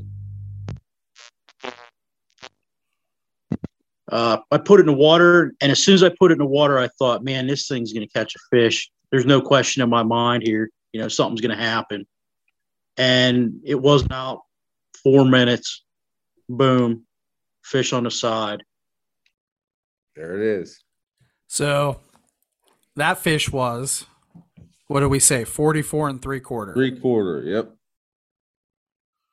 So that, that whole thing transpired. We got the forty-one, the forty-five and a half and a forty-four and three quarter in twenty-three minutes by my estimation. Yeah. Don't happen much, but it happened. So you're, it takes it takes me longer than twenty-three minutes to get my shit unsnagged out of the motor after I catch a fish. Yeah, exactly. Well, these guys, they they get you right back in, and you're just you're moving right along. So it was it was crazy, dude. I'll never forget that. That was probably one of my favorite moments, just musky fishing in general. I've never seen anything like that. And you know, it was cool because you know, it was like having Joel, Jesse, and Doug on the boat, you know, after fishing with you guys last year and, and just going through, like, we had so much crazy weather, you know, last year's like three crazy days on the water. And then we finally get two stable days, you know, this year, and it just happened. And it was, it was something I'll never forget. So it was a lot of fun. How many fish did you catch in them two days? You remember? I, so I remember twelve for, and it should have been thirteen, but we lost, we lost the one. And, and I had like in the footage, like the, I swear to you, I thought that lure was coming. Like the lure popped right at the back of the boat and just slammed off the back of your motor. Yeah. Almost hit me in the face. Oh my God. It was bad, but yeah. So that, uh, you know, twelve for thirteen, probably a couple other rips. I think Joel, you know, we probably had a couple other rips there. If I remember right, we had eighteen bites in two days. Yeah, something like that. So, which is not normal, I guess, in some sense, but you take the good with the bad.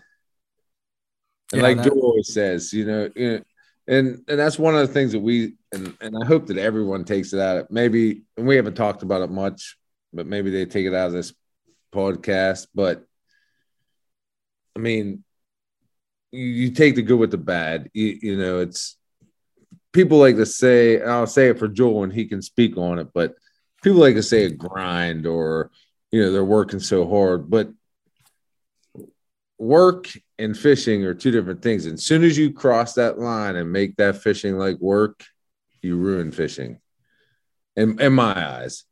Yeah. No, yes. I love all these guys that are out there grinding. You know, yeah. Everyone, it's all about the grind. It's all yeah, about listen to, in the listen to Joel talk on that. About, and it, yeah, it's it's all it's all about working harder, working harder than you. I'm gonna I'm gonna outwork you. Yes, and and that's a bad. And honestly, the people that that, that lose the sight of of musky, because musky fishing isn't easy, and everybody everybody here knows that. Everyone that listens to these podcasts know that it's not easy, but it's a hell of a lot easier than working. You know, it's yep. it, it's not working. You know, it's hard, yes, and it, it's what drives us. Like, like Joel, I know uh, Joel doesn't do it anymore, but like Jesse and Luffey and myself, and I don't, I don't know how many of you guys do it, but we're big archery hunters. You know, and to us, it's the same type of situation. You know, things are going on out there. You're in the woods or you're doing whatever, and things, you know, it's it's slow, it's quiet, it, nothing's happening. And then, boom! All of a sudden, just like musky fishing, a big buck shows up. I don't know. Close too sometimes, you know. and and honestly, that's what it is. It's not work. And when when you make it work, you, you lost everything there is about fishing. You know, do, do me or Joel or Jesse or Luffy, if you're out there with a guy who's paying you money to catch a fish, yeah, when, when you're not catching fish, it's frustrating, but it's not work. I'd rather be fishing every day of the week than I would rather be working, you know, and, and that's that's where it comes into play. Like, let's have fun. Let's relax. Let's enjoy the day. and let's hope that we catch a muskie. And let's do everything that we possibly can to catch a muskie. And that's all you can do. Yeah, I mean, that that's literally by definition, all you can do is try to put yourself in the best position on the on the water that you know best, with the baits that you know best, in the position that you know best, and hope that the muskies are going to cooperate. And if they don't, that's not, you know, that I mean, that just happens to everybody. Right. Yeah, because the minute you think you're the best guy on the water, and that's never our situation. Because I tell people all the time, there's there's guys that I know that don't catch many muskie, or or that maybe do catch a lot of muskie. There's guys that, like I said, they catch muskie or they don't catch muskie or whatever. There, there's times we're not the best guys on the water. And, yeah, granted, we strive to be the best guys on the water, but it doesn't always happen that way. But we're consistent. And I, and and to me, that's that's where we live. We don't live on being the best guy on the water in any waters. We live our life, like what we do is consistency. You know, like I try to explain it to people, like we have a little bit of a more of an advantage of people who do it as a living. We don't do it as a living. We all have jobs, just like all you guys have jobs. If we don't catch a muskie, if I take you out, if I take Owen out and we don't catch a muskie, we get skunked. You know what, Owen, I'm going to offer you to come out with us again. And like Donnie, like we didn't have a great day with Donnie. We had a couple bites. I think we, I want to say we had three bites. We took Donnie and, and a couple guys out, and we didn't have a great day. I think, I think because Ryan caught all the fish. That's exactly what gave him all sorts. Ryan, the, well, Ryan tore-lipped every fish on that lake. Well, I come from I come from the opinion that of Ryan, you know, like I'm I'm on the side of Ryan, where if I'm if I'm gonna go out on the water with guys like you guys, even if it's for a half a day, full day, whatever it is, my goal is not necessarily how many fish am I gonna catch in that four hours or that eight hours. It's like, okay, what am I able to learn from these guys that's going to allow me to hopefully catch fish on whatever body of water I decide to go back and fish on, you know, so steal so that, all the spots and the waypoints. Now, now I'm sure it, it's a lot different if you get some guy that pays you and just wants to come and sit on his uh, sit, sit on the boat and be on his phone mm-hmm. and expect to hear the rod rip and, and, and, uh, and catch a muskie, you know, that, that is not what it's all about. Exactly. Yes, and yeah, we get we, and we, we get both. All, and, but I and, love the guys that like to learn. Yeah, they're and, like my favorite. Jesse can say, speak on it. Luffy's been out there enough with us, and and Joel can speak on it. Where, yes, we have the guys that all they want is a pitcher with a big muscle, right? And that's fine. Right. Yeah. I mean, yeah, you can't knock that. I mean, if, right. Exactly. I mean, no, there's nothing, nothing against that. No. And there's guys that want to learn. And Joel, and I don't even have to say anything. I don't have to say anything to Jesse or Luffy or Joel, but I'll let Joel speak on it. But we've taken a bunch of people out this year, muskie fishing, that actually want to learn how to muskie fish and, and, and have muskie fish. It's not just they want to learn. They have been doing it and limited success. And Joel, what have you taken from the guys that that wanted to learn this year? And I already know the answer, but I'm gonna let you speak on the answer. Like, well, I mean, what have people have to- told you that they've been doing wrong this year? The line length, you know, is the biggest thing. Guys say, you know, they're they're putting out fifty, one hundred feet of line, thinking these fish are boat shy, whatever. And uh, basically probably what it comes down to is they're putting their baits way too deep. You know, they're putting baits below fish, uh, you know, and their thing is, well, I can't believe the fish comes that close to the boat. There's been like maybe two or three guys this year that have sent us pictures after we took them out. You know, they struggled for a while, didn't catch any fish. We took them out, showed them. Yeah, Ken's a good and boom, you know, they're out there now. They're out there catching fish now too. So. Well, so the one part that you said that I think cut out that I heard was too, that's important. Like guys just in general running baits too deep. I know I did that for years. you know, like you're fishing below the fish. Like a lot of times, even in like fifteen feet of water, I was running baits twelve plus feet down, you know, and we were getting snagged and snagged and snagged and snagged. And it's because, you know, essentially we're just running, bait, you know, baits too deep. And, and Joel kind of said there, you know, you guys are kind of focusing on that, that specific area, whether it's like five to eight down or whatever, you know, whatever it is there. Hopefully uh, we're, we're getting Joel back here. I think he dropped off and came back on. Yeah. Is it, is it sound any better? Sounds oh yeah. Oh, it sounds a lot better. Okay. And I You're on so, your your Wi-Fi this time instead of the neighbors. No, I'm actually I'm, I got unlimited data, so I'm using that. Ah, it's go. crispy now. It is but, crispy. Oh, Ryan, not not to interrupt that, but like we could go to like Luffy on a, a situa- situation like this where if you want to go newer, like you know, like he said, he's had a boat for three years. Yeah, he's fished with me four, five, six years. We've been friends our whole lives, but he could touch base with you as a, a if you want to bring it to the audience as a newer muskie guy. He's been in these situations, the same with Joel's talking about, and he's only came out five or six trips this year where he's ran into the same exact thing as Joel said. And I already knew the answer. That's why I let Joel go with it. But Luffy can tell you, the guys are telling us this. They told Luffy the same thing, you know. They're all, some of the guys don't have line counters, some do. Some guys are, like Joel said, they're putting fifty feet of line out. They have no idea where, where the lure's running. Go ahead, Luff, you can tell them uh, the Bill guy we had earlier in the year. Yeah, they're just, uh, they're basically, they're not using line counters. A lot of the guys don't have them, and they're just chucking the baits out there saying that looks good, and then start driving away. You know, that's no idea how, you know, where their baits are running.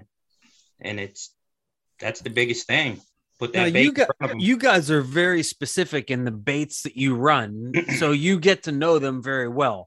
And I've, I know I follow all you guys on Instagram. And so I'm always watching what everyone's fishing with. And you guys are heavy on Leos, if not, if not exclusively Leos. And that's actually kind of a question I had for you guys. Uh, Todd Leopardi just just posted a picture of of guys putting uh, their stickers on the on their boats, like the uh, you know the Team Leo Leopardi lures, and that, like you know being part of the the team aspect of it. Like, is that all you guys run, or do you guys dabble with anything else?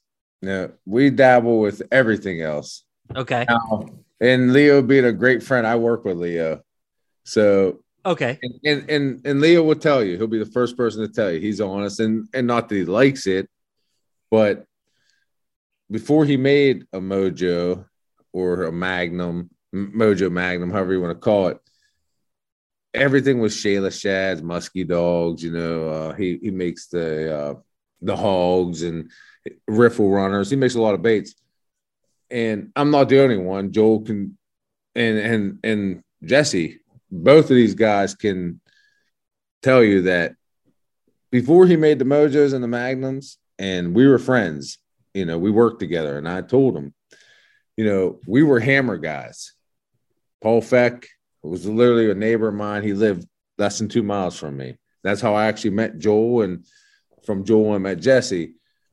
We caught tons and tons of fish on hammer baits, and and they still work. We still catch fish on them. I mean, they they work. They're a little more aggressive than, say, a Leo lure, but we've caught tons of fish on them, all of us, from Saint Clair to Chautauqua to Pymatuning to Lake Arthur. And when Leo first started making the Mojo, I worked with him. He gave me a couple to try, and I was running probably four hammer lures to two Mojos. Do you know what year this was roughly? Uh, I want to say probably two thousand fifteen. seventeen, eight, I was thinking oh. seventeen. What did you say, Joel? I don't know. I was thinking like two thousand sixteen. Yeah, yeah. sixteen would probably be roughly. Yeah, fifteen, I, I like sixteen. That answer. Yeah, okay. sixteen is probably good. He gave me a couple baits to try, and I was running four hammer lures. and and and not that hammers don't work, because we all we still catch fish on hammer lures, scatter, regular, whatever.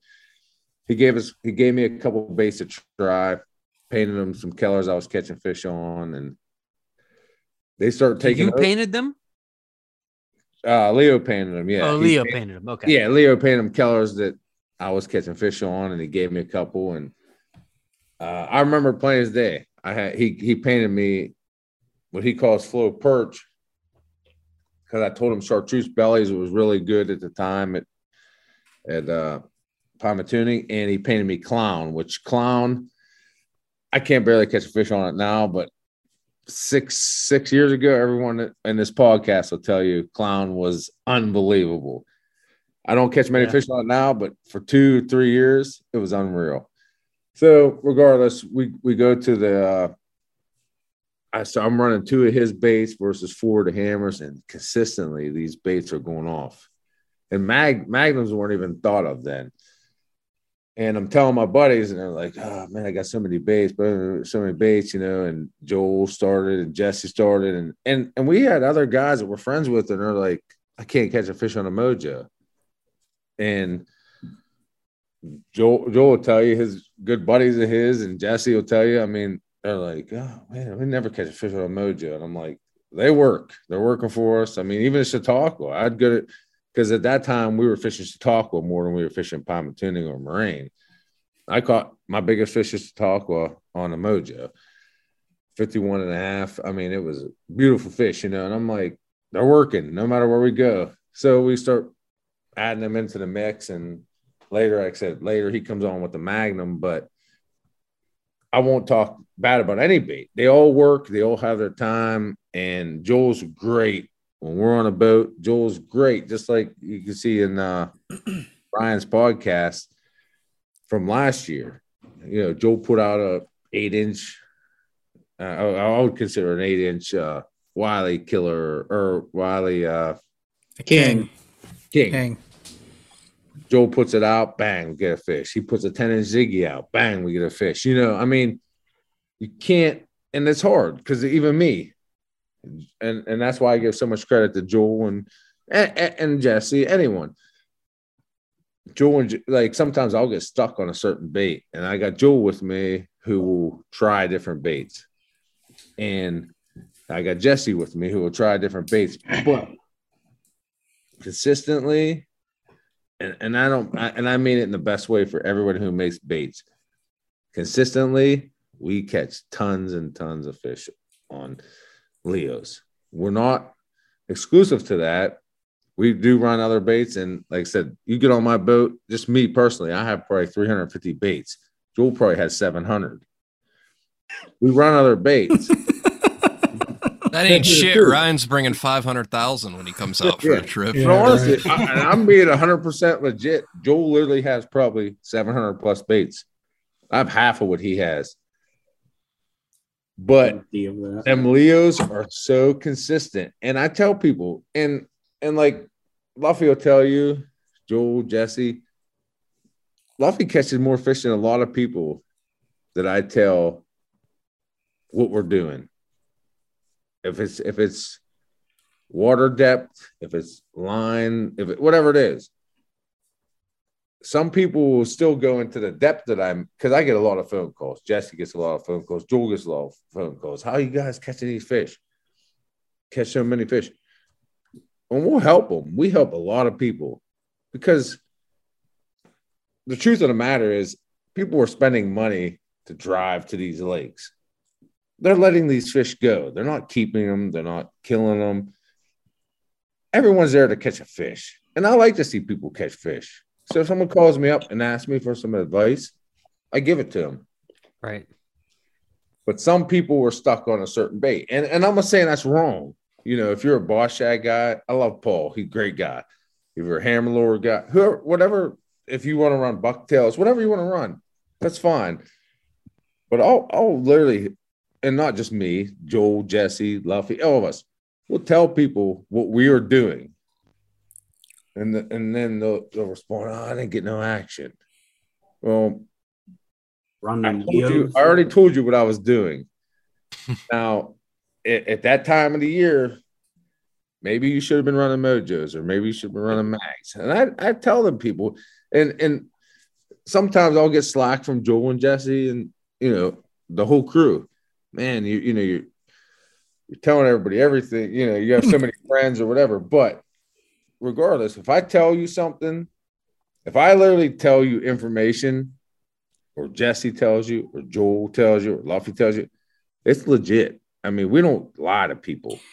Right. Can I so speak? That depth, you know, some people will say, like, I'll say, okay, eight to nine is good right now. Just, just example.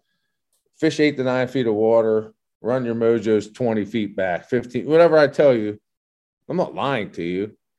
But some guys will go into that depth, but they'll run what they're confident in. And I'm not saying that's a bad thing. If you're confident in something, run it. You know, that that's your confidence, because I'm the same way. I get confident in something, and I run it.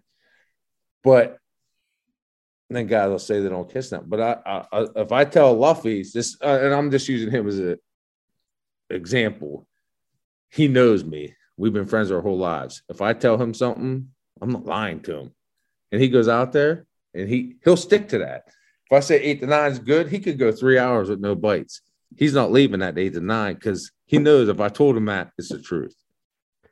And all right, so Doug, so you got, you and Luffy have known each other, what, more or less your entire lives, right?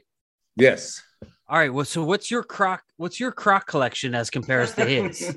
I have none. Thank oh, you. Come on. Thank oh, you. Come on. You can't find you him in his size. No you I got jumbo feet. You cannot have Gabe one stuff. That has. Because I, I hear all feet. about Luffy's. I hear all about Luffy's croc collection. He and, got, you know, I don't, I don't, I don't like a race. It. I don't yeah. see it, but you know, I hear about it. Yeah, I, my feet are so big. I wear slides. Yeah, there you go. I mean, I'm a slides guy. Tom, but him and Tom, they have like some kind of secret war.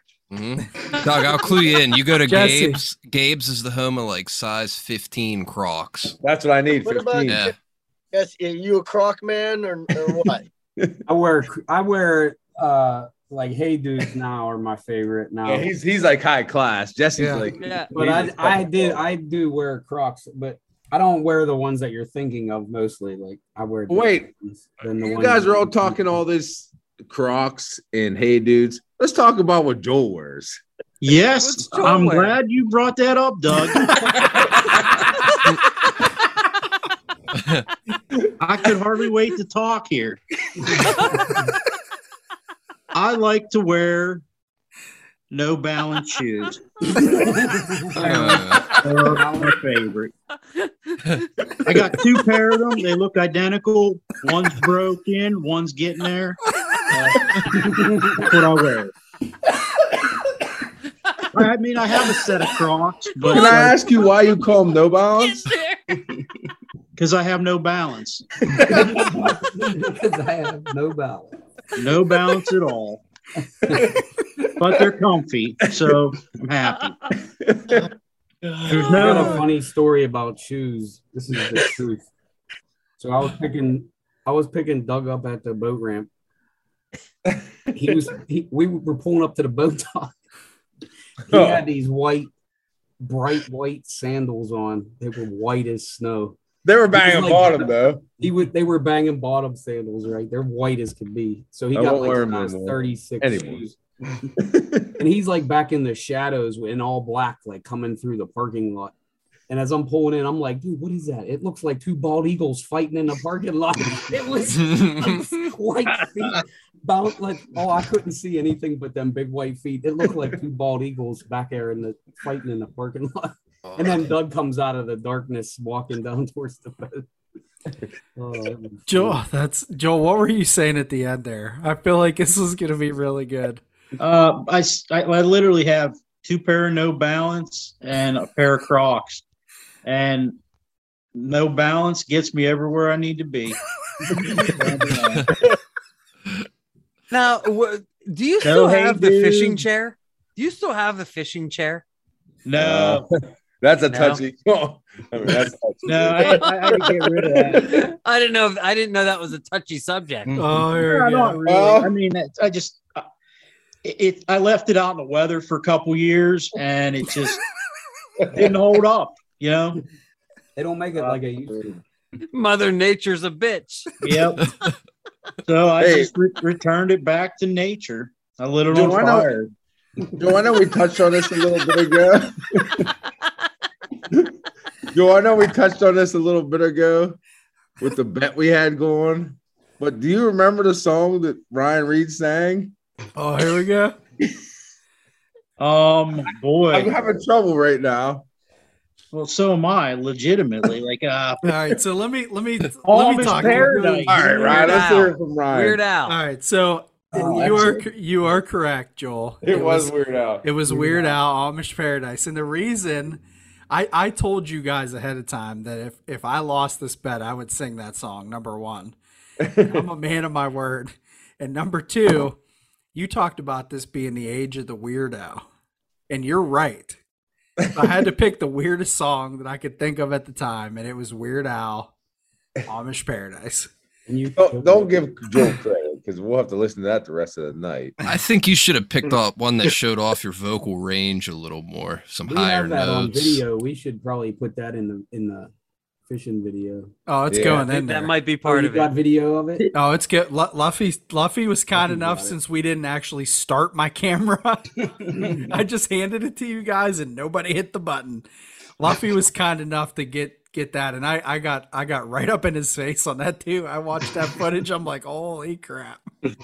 I want to I want to say I, I know I have a video you singing, but I think it might have been R. Kelly Ignition. Oh, that's what I want to see. Some I remember that. I forgot. Don't you about worry, that. Tom. That's not going anywhere. All right, I'll show it to me when you come on your guided carp trip. Oh, absolutely. I haven't heard Bluetooth. I forgot about that one. There was a second one in there. I Country Boy Can't Survive also. Oh, yeah, Country Boy. Yeah, I remember yeah, that. Mike Williams in there somewhere. Leo. Leo made it a little, little, uh, see, he got in on that one, too. I haven't heard Ryan much. Ryan was of... all embarrassed because uh, because the whole Leo family was there. Yeah. Was, Ryan, uh, yeah. It was not good for me singing Amish Paradise in front of you guys. I'll tell you what, Owen. I, there, there's something... Uh, you, you probably don't know about, but Luffy ran into a guy. Remember this Luffy at uh, Lake Arthur? Mm-hmm. I was put, I just, me and Luffy was putting new bunk. We, we put new bunks on my boat or my trailer for my boat. And a guy rolls in and he talks to Luffy and he's like, I seen you guys on Ryan Reed's podcast. And oh, yes, yes, yes, yes. I'm friends with Owen. And he, he said, he's like, oh, no, he represented. Uh, I don't want to say it. Yeah, His yeah, name yeah. Was it was Brad. First name was Brad, but that's all I'll say. But he knew who you were, and and the guy was tremendous. He literally loved everything the whole day. He loved everything that happened. Dude, he yeah. he messaged me. He messaged Ryan, just saying thank you. And you know that's what that's what I appreciate, man. Is like, you know, the fact that you can have connections with different people that you never would have had otherwise, you know, completely never would have. But, you know, I know him from my professional life and yes. he kind of follows, you know, follows me. And, and he, he just happened to see that he also follows Ryan. And then, you know, I think just one day he was just out there fishing, he said, and he saw the Banging Bottom guys. And he was like, I saw the boat come down. And and he was like, I remember that. I remember those guys from the Ryan Reed video. And so I decided just to just to go up and talk to them. And and he was like, I ended up booking a trip with those guys. And it ended up being like the greatest four hours of my life, you know? And, and that's, yeah. I mean, seriously, that's the type of stuff that like really matters. I mean, why do you do it if you don't do it yep. for that? And I tell people all the time. Like exactly it, you know. At the boat ramp, like, the old, yes. like he he isn't a meth head, and you met him at the boat ramp, and it ended up being good. We didn't shine no. the light on him; it was exactly. Daylight. Yeah, no, we were shining lights at him. But honestly, like roaches. But that's what we like. Like, like you know, when Joel when we first started doing it, Joel was he's the president of Muskie's Incorporated. You know, and, and that's and my Joel, president. That's yeah, my president. Yeah, and he's a great, and he's such a great. But he didn't really know that that's what he wanted. You know, he didn't know how many trips he wanted to do and how much stuff. And Joel will be the first person to tell you that. Because when I did it, I didn't know, you know, like I didn't know how, what kind of people I was going to meet. And in all, in, in all honesty, I've met nothing but great people. But and Joel was the same way, you know. And then I'm, I'm not saying Jesse wasn't or Luffy wasn't, but Joel was like, I don't know, you know, I'll do I'll do a little bit here and there. And Joel got out there in the same way. It, it hits you like anybody could do. I, I'm not saying anybody could do what we do. I don't. I don't want to put it to. And they could though. Really, everybody could, if if they were willing to do that and if they had the right boat and everything. But Joel was a little bit laid back, a little bit to sense like, oh, I don't want to do a couple. I'll do a few here and there. If you need, if you really need me, you'll do it. And even Joel, in the same sense, is he felt he felt what people feel, like.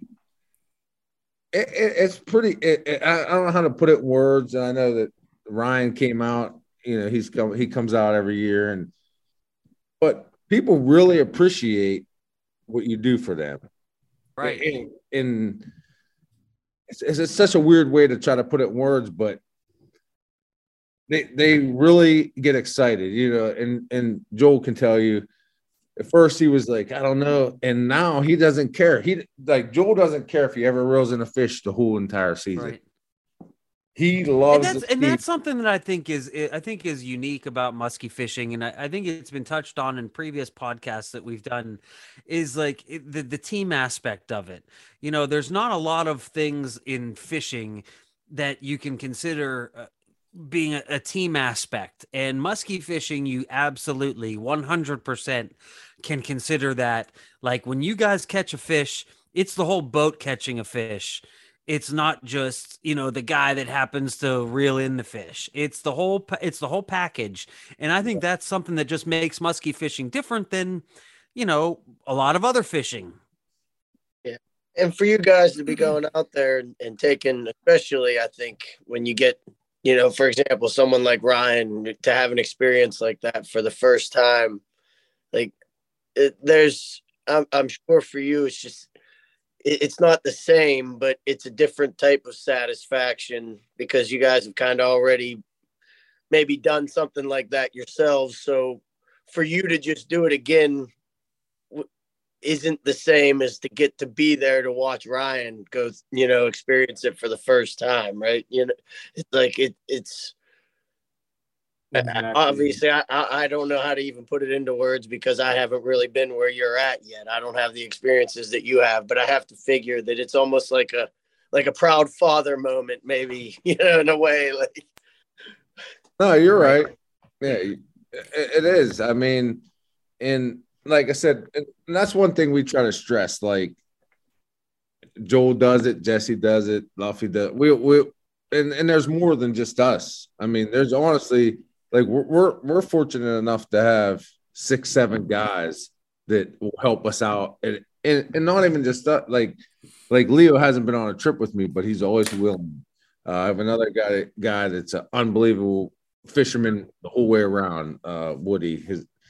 Kness. He he he he's an unbelievable bass fisherman. He fishes in Florida. You know, we have a lot of people we can reach out and they'll help us out at any given time, and and, and it's great. But there's nothing like when you take someone out there and things go right. You know, yeah, things go wrong. We're out there, you know, and and Joel's Joel's a prime example. He is un and. I can't stress enough uh, how Joel is about it. And I, and I know everyone else is. It's just that I get to see Joel and listen to Joel. And, yeah, he's a president. And but when we're out there in the water, you know, and everybody who musky fishes knows it. You're out there in the water sometimes. It could be four or five. I don't care if you're casting, trolling, whatever you're doing. I know some people think that casting is the only way to catch a muskie. You know, and, and I hear it, and that, and that's fine. I mean, I love to catch a fish. There's nothing like catching a fish casting, and then no one, there's probably no one on this podcast that can say that catching one casting is unbelievable. I mean, it's it's the way. Everybody knows that. It's awesome to catch them casting. I, I will never take nothing away from that. I was a caster my whole life, but when I got Joel on the boat, and there's times.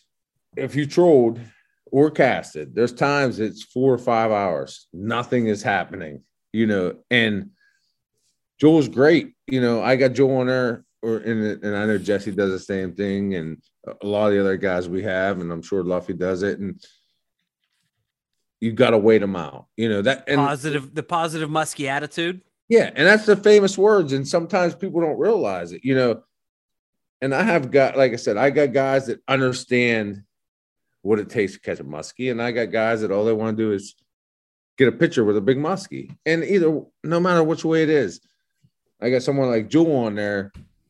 Listen, guy, you know, you got to wait them out. And and to me, that's a greatest statement. And Joel makes it a lot.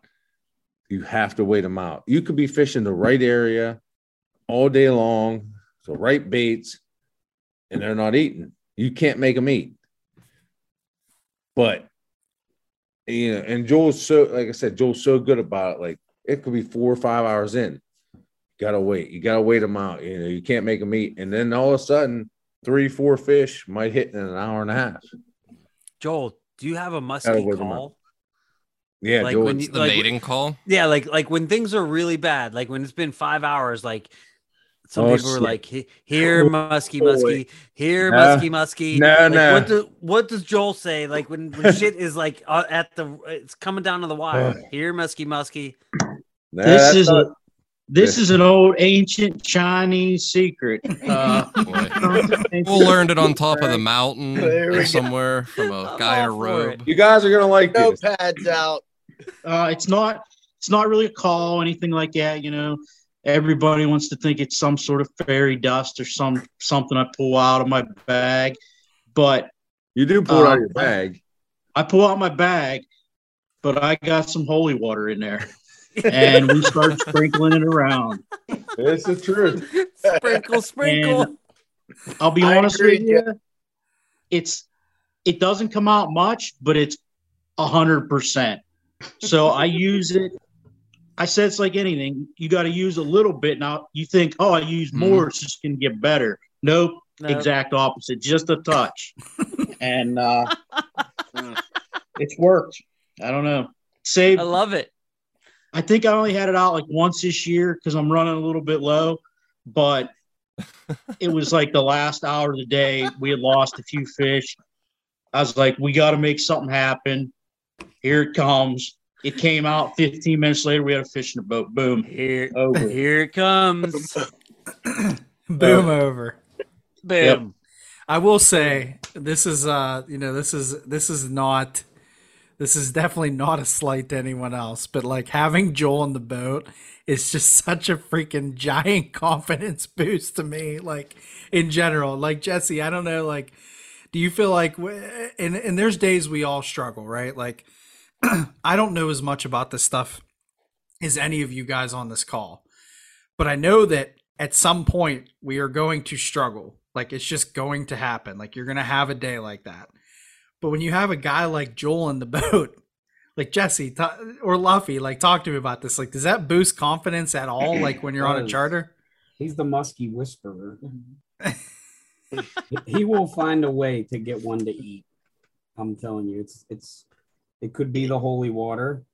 It could be, it could just be that he's an amazing fisherman and he's very good at what he does. Yeah, you, you know, I don't even think box, I'm going to like, vote holy water. The holy water definitely helps. um, but, you know, I'll, I'll go back to kind of what Doug touched on, you know, as far as probably the thing that musky fishing in general has taught me the most is patience. Absolutely. I mean, yeah, because it's generally not a thing you go out and do for two hours and be successful. You know, we put in long, long days. Uh, you know, it's just a patience thing. Like, you know, I know if the water, if it's above sixty-five, sixty-eight, seventy degrees, these fish have to feed at some point throughout the day. And we're just going to put, put our time in and, uh, you know, of course, we watch the moon and the weather and everything like that. But, you know, just patience. That to me is like. That's an interesting way to look at it. Like, OK, once once the temperature reaches a certain uh, once a certain degree uh, that the fish must eat during the day to keep you know, just to keep moving. And so, yeah, it's never really thought about it like that. You're looking for and, a one and, hour window in a twenty-four hour day. Something right. Right. Like and that's not said. saying yeah, that they're going to exactly. eat all day. It's not saying nope. they're eating all day. It's saying that they have to eat at some point. And it might yep. only be that one moment that that one big fish eats. I said this before. I had piranhas in college and everybody expected, like, I would dump goldfish in and they expected the piranhas to just eat the shit out of the goldfish the second they hit the tank. And like that alone taught me that like predator fish aren't always that way. Like sometimes you would dump the goldfish in and they would wait twelve hours before eating them. Sometimes the freaking goldfish would hit the water. They wouldn't last ten seconds. Mm-hmm. Like it, it, fish are weird, man. It's, it's something. It's a window. Yeah, it's, yeah, definitely predatory fish, you know, and, uh, you know, I think even walleye aren't quite as bad, but, you know, there's just windows of opportunity. And I don't care what you're doing, you know, yeah, you might get a fish here or there that, you know, is, is a reaction bite. Uh, you know, you just put the bait close to it, boom, it hits it. But, you know, a lot of it is just windows of opportunity. And, you know, we, we try to predict when it's going to be with the, the moon, the weather, the wind, whatever, but uh, they they go on their, you know, their own cycle. You know, they, they do what they want. They're in control. So, you know, as long as you stay patient and just keep your baits wet, I mean, that's, to me, has been the biggest thing that, like I said, I've learned and taken from all of it is, you know, now – in the same aspect, as the water gets colder, the fish slow down. That window of opportunity just gets narrower and narrower and narrower.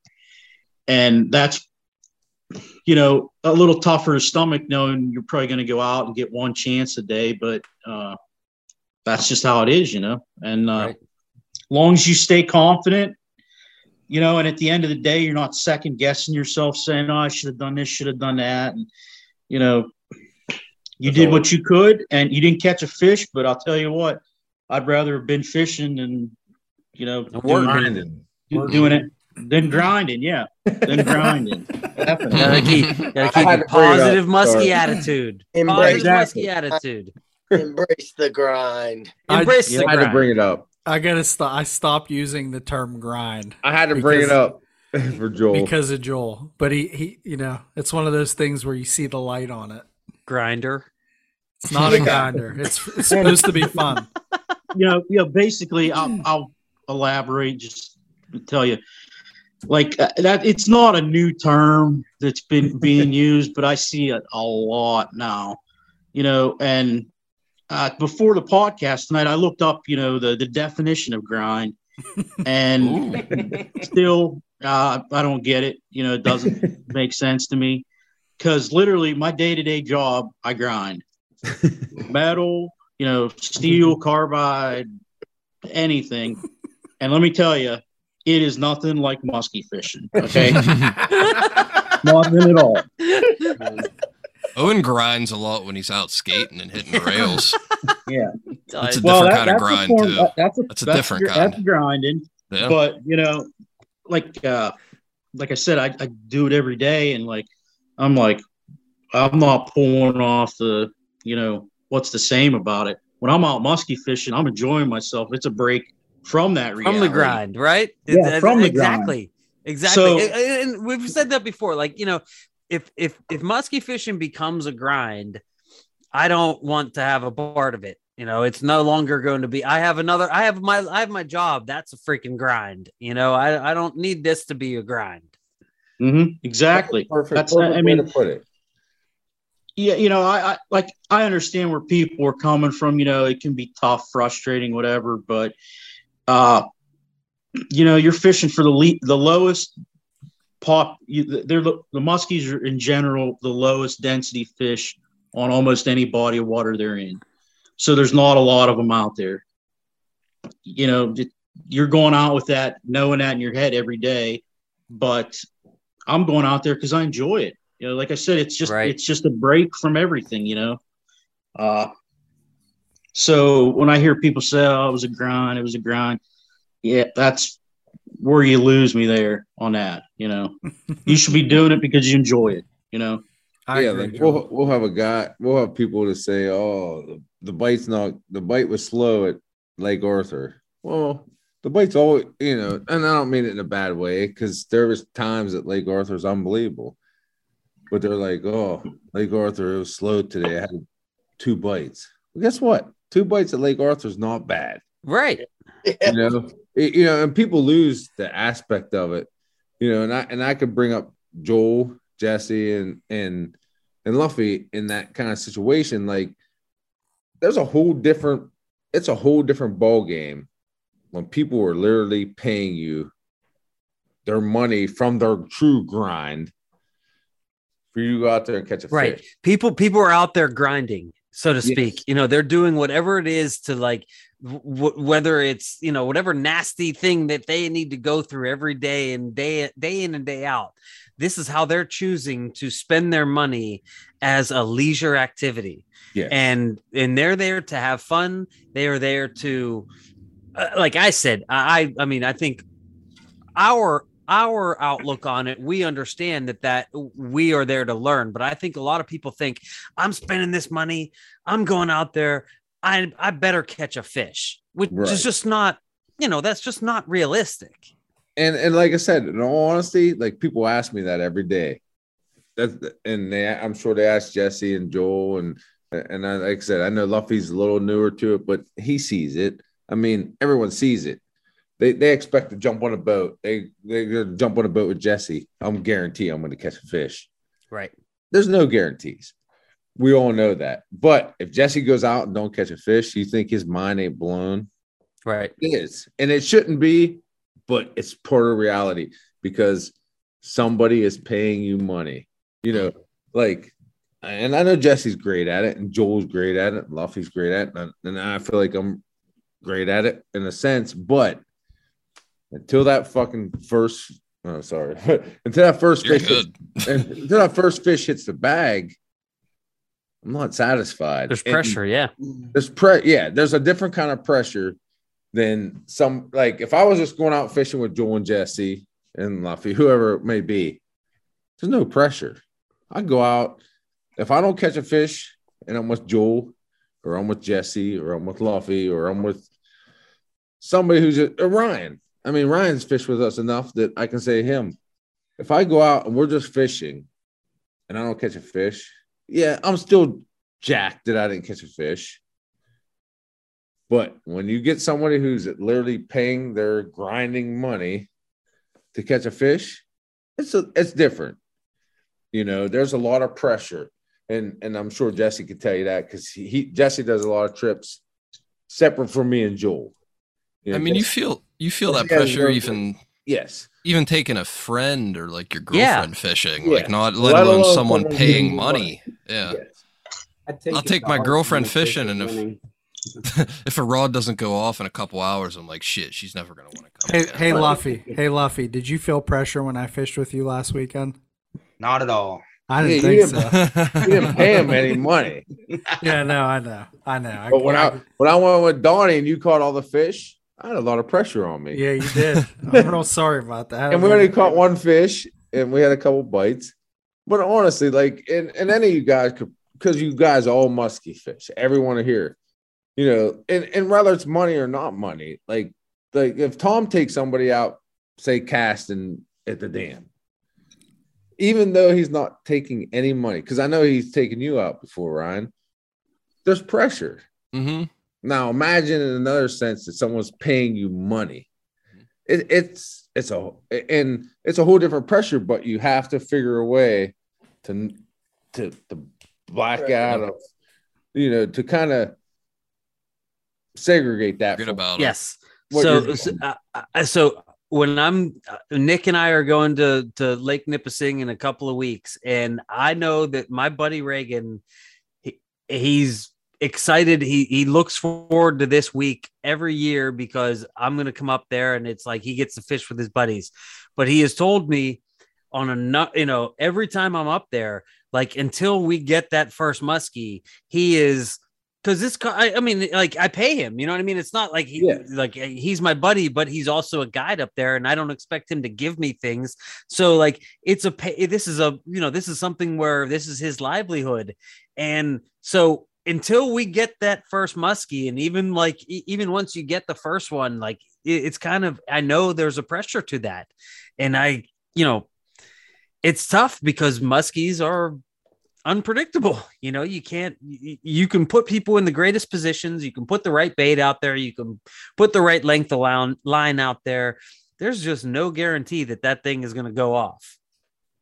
Yeah. Like th- th- this is something I didn't even want to bring up, but I'm going to bring it up. Oh, here we go. Uh-oh, here we go. And more than one way. We're getting down to the nitty gritty. In three and a half years. And I shouldn't bring this up because I got some trips left. In three and a half years, me and Joel don't, have never Don't jinx stopped. yourself. Don't jinx yourself. I'm going to. Just because this is a podcast. This is life. And it could happen tomorrow. And guess what? We'll be hurt by it. And well, we're not we're not I, going we'll fishing tomorrow. Of it. All right. But me it can't and Joel, happen tomorrow. Me, me now I've been doing this three and a half years, and there's haven't been many skunks. Luckily, the way it's happened. But me and Joel has literally never been skunked on a trip in a lifetime, as far as hmm. people paying us. And it may happen the next time we go out. And I hope it doesn't. That's the reality of what we do. We fish the best time of year to catch muskie. You know, we don't do a lot of spring. We don't do a lot of late fall. If people want to do it and they want to learn, we're more than welcome to do it. And all year between both boats, Jesse got skunked last week. And, and, and I'm, I'm bringing it up for a, a really good reason. Jesse got skunked last week, which was the first time all year either boat got skunked. Yeah, nobody can see Jesse right now. Yeah, way to go, Jesse. I know, I so, know that that that is the greatest. Like, I know. Like, thanks, boss. Fine, no, but that's fine. That's that's the greatest thing about what we do, because Jesse is going to take this guy out again on Jesse, not on. Not on that guy paying him money again, because right now that's the situation we're in. And it's the same situation I'm in. If I get skunked, and I didn't even get skunked. I, I took Donnie out and we caught a fish and we lost a couple fish. And I told Donnie, I would love to get you guys on the water again.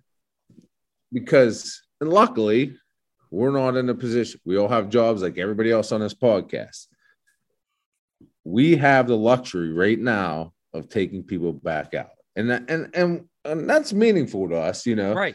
And and and I know it's meaningful to Jesse, and I know that he did the what he did, but he knows I got skunked last year. He's got skunked before. It happens, but we we strive ourselves right now, and someday we might not be able to. And if that happens, we'll deal with it then. But he has the opportunity, and he's going to take this guy out again Labor Day weekend, and hopefully, and um, that's awesome. Sure, I mean, that's hey, but that's unnecessary. I mean, quite it to is. be perfectly honest, the, the perfectly is. honest I, from a consumer standpoint, it's unnecessary, and I would never expect someone like if if Jesse took me out there and he took me to all the spots and he showed me what to do, and and the fish just didn't cooperate. I mean, that's that's uh, you know what I mean. Like, I'm not. Yeah, yeah no, you're right. Against. I went to Illinois. I went to Illinois archery hunting, and I've got skunked. You, uh, honestly, every guy with me got skunked. You know, so between the three of us, it was about thirty-six or no, yeah. it was about oh, I'm sure almost ten thousand dollars between three guys, and none of us got a deer. Holy shit! Yeah. It happens, and and I and I understand it too on a consumer point of me. Like if I'm like if I was paying you, if, if I went fishing with you, Owen, and I didn't catch fish, I wouldn't expect nothing. But on the backside of it, when you're the guy that they're paying, it's different. I promise right. you. And Jesse oh, can absolutely. tell you that. If Jesse paid four grand to go to Iowa to kill a buck and he didn't kill a buck, he would understand. But if someone paid him four hundred dollars, which is, you know, a tenth of what it is, he feels, and, and anyone on here probably would feel the same way. You feel like you want to get that person what they paid for. And right now we have that option, and Ryan knows that. I've, I've told Ryan a million times, and and I've took you know we took Ryan back out, and I want to take all you guys out. Like, I feel like it'd be great to take all you guys out fishing. You can't guarantee nothing, and you work everything you can. But if things go wrong, if it's weather, if it's fish, if it's whatever it is, we want to f- fulfill someone's. You know, like you guys have all caught muskie, but some people, that's all they want to do is catch a muskie. Right. We want to fulfill that for somebody, right? Am I and wrong? You do. Joel, you know, yeah. you guys do. You guys do that. Yeah. And again, part, like, yeah, ninety-seven percent we do. And sure. really right now, a thousand or one hundred percent. Because if Joel take, if Jesse takes this guy out on Labor Day weekend and catches muskie, we're we're back at one hundred percent for the year. You know, no pressure, Jesse. Oh, that's that's yeah, don't worry about it, Jesse. No pressure, Jesse. The thing was, these guys weren't even really worried about catching them as much as they were, right. Learning, for sure. Like they were, and and a lot of guys learning, are, and they learn. And I just like a couple of days later, after yeah. I go back out. I said I feel obligated. I'm not obligated to do it, but I, in my mind, they no, deserve. I get that. Feel they deserve I get that, thing. Man. No, I to- I totally yeah. get that. Absolutely, so, man. Yeah, you don't have, have to, but advantage. You feel like it's the great thing to do. Right. Yeah, because we have that advantage. And like I said, I'm not taking, or none of us guys are taking anything away from people who do it for a living. We don't do it for a living. You know what I mean? Like, we all have jobs. Like, all you guys have jobs. Musky fishing is our pleasure. But in another sense is we want everyone who comes out with us to catch fish. And, and, and like I said, I've said it earlier. Jesse said it. Joel said it. We're and Luffey said we're we're not the best people every time on a lake, and we don't expect that. We want consistency. You know, there's times that guys that we've taught. I mean, Jesse knows that. Joel knows, Joel knows that great. You know, he has a buddy, a really good buddy of his that we've taught, and we help him every time he's on a lake, and he's outfished us before, but consistently, no. I mean, it's just. It's the way it is. We consistently try to put ourselves on fish. Can I can I speak to this a little bit too? Yeah. Because you guys are talking about the the learning aspect too, like teaching other people how to fish. I had, and and uh, Luffy, you can kind of like confirm this for me because I fished with you this past weekend. You know, like you ran stupid baits, Luffy. I'm gonna I'm gonna go I'm gonna I'm gonna go back to this. I sent you guys a text message on this one, but I remember talking to Joel on the charter about like bait selection, different scenarios, situational fishing, that sort of thing. Well, I'm not saying that this is one hundred percent the case, but I felt I felt like Saturday was a tough, like one of those tough days. It was a real grinder. You know, we're out there grinding. Luffy, oh, Joel's about did you, to fight But you. Did you embrace it? Yeah, I, did you embrace it? Did so you embrace we, it? We embraced it, baby. We were Joel, all about Joel, that. No, just relax, Joel. Relax. Let him talk. Uh, no, let him, let him talk. Joel, let him talk. You're president. You're the president, but just let him talk. So, so we're, we're so, all right. We just like, I had this conversation with these guys on the boat about like bait selection. And, you know, I, I it wasn't like Saturday wasn't to me, wasn't like a cold front scenario. Like it wasn't, it was just kind of weird. Like we were out trolling and we just felt like nothing was going on. So I put, You know, I put a why, and I remember talking to Joel about this. Like sometimes in the summer, sometimes like the Wiley King, like straight models do really well. Had this conversation with Joel, like I remembered it. Put out a bait, and Luffy, what happened? We caught one right away with it. Like right away, like we had yeah. a rip, lost it, and then like five minutes later, the you know rod goes off again. Now that bait didn't get hit again the rest of the day, yeah. so I don't know, right? I don't know, but it was one of those things that. You know, like I always talk about this, like, and, and keep in mind, like when I was going to shows, I used to, I was the guy in the crowd, like sitting there listening to the guide panel at Muskie Max, like say, every one of these guys is going to say their number one tip is going to be to get a guide service, pay the money and go out there on the lake. And, you know, that was kind of like initially was like this like negative connotation to me because it was, you know, to me, it was about these guys making money. But after I kind of learned and I'm understanding and I'm growing as an angler, like I realized like, no, like that is legitimately the best way to cut the learning curve. So talking about pymatuning, like that is a legit thing, like fishing with you guys on a charter, asking and, and keeping in mind too, you also let people ask questions, right? Like you're answering the questions all day. You can hammer these guys with questions and, you know, you get a lot in return for that. It's not just about catching a fish. So, you know, that day learning from Joel and, and Doug and Jesse and even Adam, you know, like, like going back to last year, like, dude, it has helped me catch more fish. And, I, and I'll be the first one to admit, if it wasn't for you guys talking to you guys at Muskie Max, I would not have went as hard on the Leo Mojos as I have. And since doing that, and I'm not saying anything about any other bait, but since doing that, I've caught more fish consistently throughout the year. And I think that kind of goes back to like, you know, like Luffy, you're doing this too. Like you really know and learn and understand those baits because they are so consistent. All right. It just helps you learn and leverage that tool as an angler because of the consistency. And I know like if I drop that thing back twenty feet of line, like it's probably going to be like four, to, you know, four feet down. So yeah, I mean, that's, I just wanted to make sure I touched on that. Like it's about learning. It's about trying to get better as an angler, and you guys do a great job of teaching people on the boat, explaining things, but you also have to ask the questions as a as a consumer, as a fisherman on those. You have to ask the questions to you in order to, you know, really learn. So it's been a huge uh, huge help to me, guys. You know, I really appreciate that. This whole thing appreciate has been a help, and uh, it's been a, an absolute blast here. I've, I've, I've had I've had a lot of fun here tonight. Yeah, uh, it's. uh um, I don't think I'm gonna get the invite, Donnie. Owen. I don't think I heard yeah. enough from Donnie. Oh gosh, you guys all coming? Get the invite. you guys, you guys, the, the invite is open. Listen, we, we, we, you guys don't understand this. Hunks Weekend twenty twenty-two. Yeah, like I don't think what you guys don't realize, and and, and Ryan realizes, but we have the party atmosphere at Jesse's camp. I mean, that's what we, I'm saying. You guys right, are kind of like the bad news. You all bring bears. Your boats. You could you all could bring anything. We could do that. By yourself. Absolutely, absolutely, we could you do. Come that. To the fun house and you have fun. You got a place to sleep. You got all. You got the best food. And well, we got the Muskie Zinc. We got the we got the Lake Arthur. Was it was it the Lake Arthur tournament in September? Is that what when that is, yeah. Tom? Yeah. Yeah.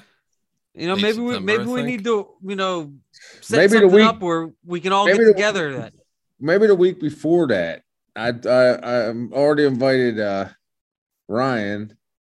Uh, what is it? September seventeenth. Mm-hmm. I think it's a Saturday. The sixteenth is a Friday. Okay. The following weekend, whatever works for you guys. But if you guys, the following weekend we got a wedding uh, uh, for the Arthur tournament, so we're kind of screwed. Is a good buddy of ours who actually helps us guide.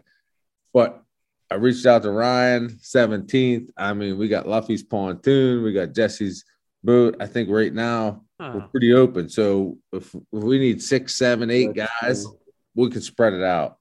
We can make okay. it happen. Let's let's you start thinking about that a little bit. Yeah, if you guys want to start thinking about it, oh, seventeenth. I get Tom I, on I my boat. Yeah, me, Team Crocs. Yeah, Crocs. The Crocs. Right. I want to be on Team Crocs too. Because I want to. Uh, I want to be on I'll Team I'll take Ryan, mode. But I also want to have Swink because I, I feel like I owe Swink a little bit more than I yeah. get. Uh, but then you get you get cold front Swink. Yeah, you get old cold front I don't care if I got a cold front, a new moon, anything, a full moon, a full moon. Ruining your good weekend. I, I I need to get Swink back out on my boat because I feel like I owe him a little something, and. Joel, I know that you feel the same way. Like I know we got a fish and we had three bites, but uh, we we know what we like to do, and, and like I said, that's our difference. Like well, he caught COVID too that day, so that was that was yeah. nice. That's right, that's right. Donnie walked away with COVID. Listen, don't let him fool you. He didn't catch COVID. I don't, I don't right. believe that I got it from you, Doug. He had a little pink, mark, he had a little pink marker to make that extra line on his COVID test so you get a week of fishing. Let's talk about that for a second. Donnie got COVID. At, probably for me. No, at a farmer's market, uh, touching vegetables and fruits. I don't know about that. I made it two and a half years. I ran it two and a half years without COVID, and Joel was COVID free since eighty-three. eighty-three. I'm not anymore. Wipe that out. I had that going for me. Uh, knock on knock on wood. Am I still the last one who hasn't got it? I just I haven't asked myself. Tom, I don't even want to say it because like I'm going to Canada sweater. in two weeks, but You're I, good I have not gotten can. So me, you, and Ryan, it's yeah. the race now. Yeah, literally. It's like Survivor. Like, I've been out like at all these clubs, and I've guided people, and we've all got, and I never got it. I mean, Jesse got it, and Dave got it, and I never got it somehow. About three weeks ago, I got it. Right, right around when fucking Donnie gave it to me. Oh, now here we go. That's why we didn't catch as many fish, because I was tired. I had COVID. I mean, it was like the super stream. Literally infected everybody. Yeah. Mm-hmm. Wiped out the whole camp. Thanks, Donnie. Not so fun that week. Joel, we gotta say yeah. Donnie gave it to us. Yeah, there's no doubt it. it was from Donnie, oh. right? I think it was. Oh, Donnie. There's a doubt in my mind. I know where I got it. No, trust me. Doug, Doug is big, so that's like a big cloud of COVID when you're around. Away from a lot it. of particles. It swallows you up last like, time. like Pigpen from the big Charlie Brown. Like Pigpen. Big lungs, a lot you of walk around look like Pigpen, but COVID.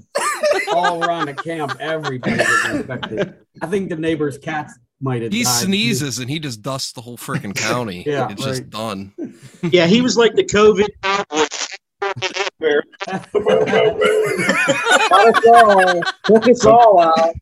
I remember right, Mister President, you were bragging. I'm calling it how I see it. I'm going to call it how I see it. Mister President of Muskies Incorporated. Three Rivers chapter was bragging how he was COVID free since eighty-three. And guess what? All the fucking sudden.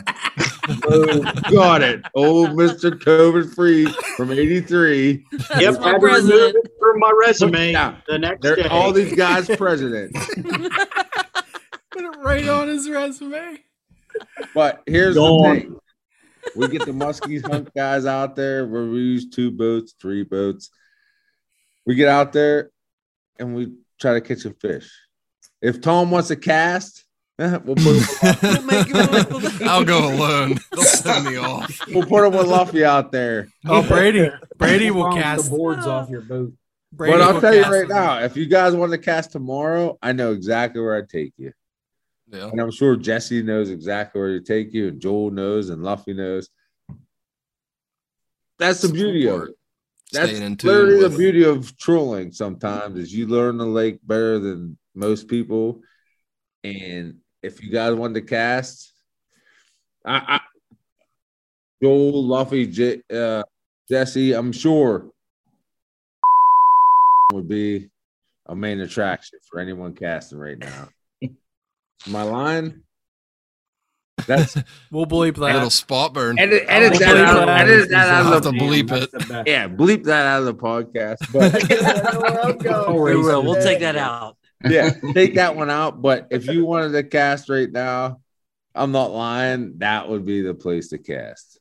As far as, you know, like we talked about it earlier, like we're, and Joel, Joel says it all the time. And, and, uh, and I know Jesse, because when I first fished with Jesse, I've taken him there and, and clown, we were down with the clown.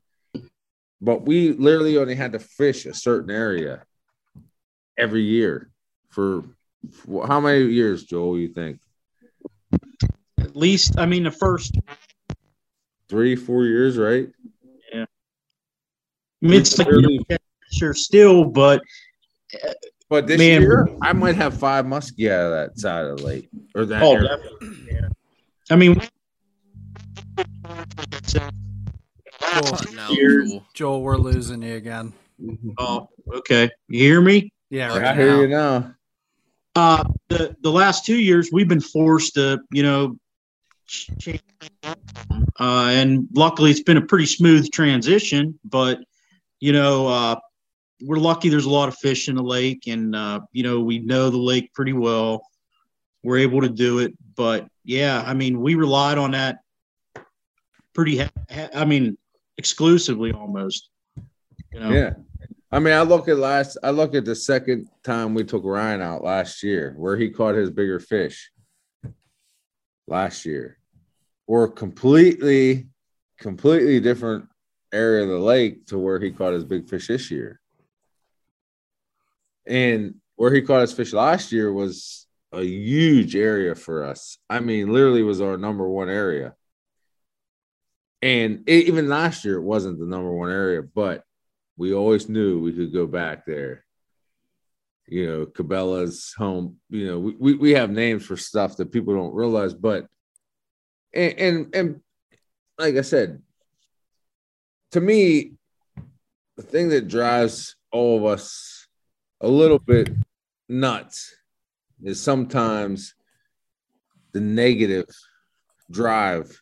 The people, like, to me, there's no, there's no one that can give us any negative thing. There's no one ever fished with us that would ever give us negative feedback on how we fish, where we fish, when we fish, nothing. I don't well, know. It was on my uh, Yelp review that two-star gave me COVID. Yeah. I, hey, hey, just real quick on this. Do you remember we got back to camp this, after the second night, and Jesse asked me, what did you ask me? You asked me something about what what was uh the, or what was the biggest regret, or was something like, what was the worst thing that happened? And I looked at Doug and I said, it would have been nice to catch thirteen fish instead yeah. of twelve. Right. Yeah. But there's could, no could it have been any better, I think is what I said. Yeah. Could it yeah. have been any better? And he was like, well, you know, we could have caught thirteen. But like, in, in reality though, there's no one that could say that we didn't work hard or we didn't do what we said we were gonna do. You know, like and, and like I said, I'll go back to Donnie because I love the guy, he's great. And I I don't feel like we performed the way that I would like to perform. Not we had a few bites and and we tried. I mean, and I'm being honest, we tried hard. You know, we did get a fish in a boat and we lost a couple other fish, but we it wasn't a great day. Rather, it was whatever, whatever reason it was, we didn't. And I told Donnie, like I tell everyone else, I'd like to get you guys out there again. And that's the gospel of the whole entire thing. Like, we like to make everyone happy, and that and that's not always a possibility, you right. know. I mean, and, the, and the truth is, uh, you know, I appreciate that, Doug, but I think, you know, as somebody who's musky fished enough to know that that's how it goes. Like, you know, not that I would expect that, regardless, but it's not only do I not expect it as a customer, but like, I also just understand, whereas I think maybe I'm sure you get people that don't necessarily get that aspect of musky fishing, that, you know, there's a very good chance that I could go out here today and not catch a fish. You know, it doesn't matter how much money I paid or whatever. Muskies can be muskies. Uh, so there's an element to that. And I don't know. I, I, I think, like what you said earlier, honestly, I think was you hit it the nail on the head when you made the comparison to deer, archery deer hunting. And uh, I honestly think I've always felt like that's why I've been able to kind of transition into musky fishing the way that I did, because I had that background growing up as a kid. That my dad was a big bow hunter, and I always went out with him from age thirteen to my early twenties. And, and, you know, when I was a kid, he would drop me off at a tree stand with a bow in the dark in the morning and not come back till dark at night, unless I shot a deer or he shot a deer. And I mean, that was it. And there were many, many days where I sat in a tree stand for thirteen, fourteen hours and never saw a damn thing. And that was just, but that's how we spent our Saturdays. Like, and, and it was fun. It was just fun to get out there. So, you know, I've always been used to that. And I, I think there's an element of going out there, not necessarily expecting anything out of it, but other than to just go, you know what um, I mean? Yeah. And I, and I appreciate and that. Enjoy being out there. And, and, and honestly, like, I appreciate that, but, and, and like in, in a whole nother sense, like I know that yourself, Ryan, and, and I, I don't know how much Tom and Owen deal with it, but Joel, Jesse, and even Luffy, like I said, is, is as young as he is into the sport, which is close to Ryan. But, you know, you'll get the guys that say water temps are too warm. You know, like we don't I, I never I never complain about any time that people fish. That's, you know, you got time to fish, you know, or, you know, you know we've had backlash of from from more, you know, and it's not often because that's what I was trying to get at. Like, no one that ever fished with us have ever complained that we've done anything wrong. You know, they all like know you've killed we, fish. You've killed fish by fishing in warm water, or you've yeah, like done yeah. something unethical or anything like that. No, no, there's nothing. There's nothing no. regarding anything like that. But we'll, we'll, we will, like I said, I don't do Facebook. I just do Instagram. But there's people, friends of mine, and, and people I know, or maybe even fellow musky fishermen that run trips with me, they'll see the slack of people saying the water's too warm. You guys are making money, so it doesn't matter if the fish die or right. You know, you know there's always negativity, and and we don't live on the negativity side, so we pay no attention to it. Or uh, you're fishing stock muskie. You know, I mean, there's a lot of negativity and there's a lot of slack, you know, like I, I, I've actually ran into it. And last year I confronted somebody on a Boga grip. I mean, first of all, we're all doing the same thing, you know, like we're musky fishing, but I've had guys that say, oh, you use a Boga grip. That's horrible for the fish. That's horrible for the mouth.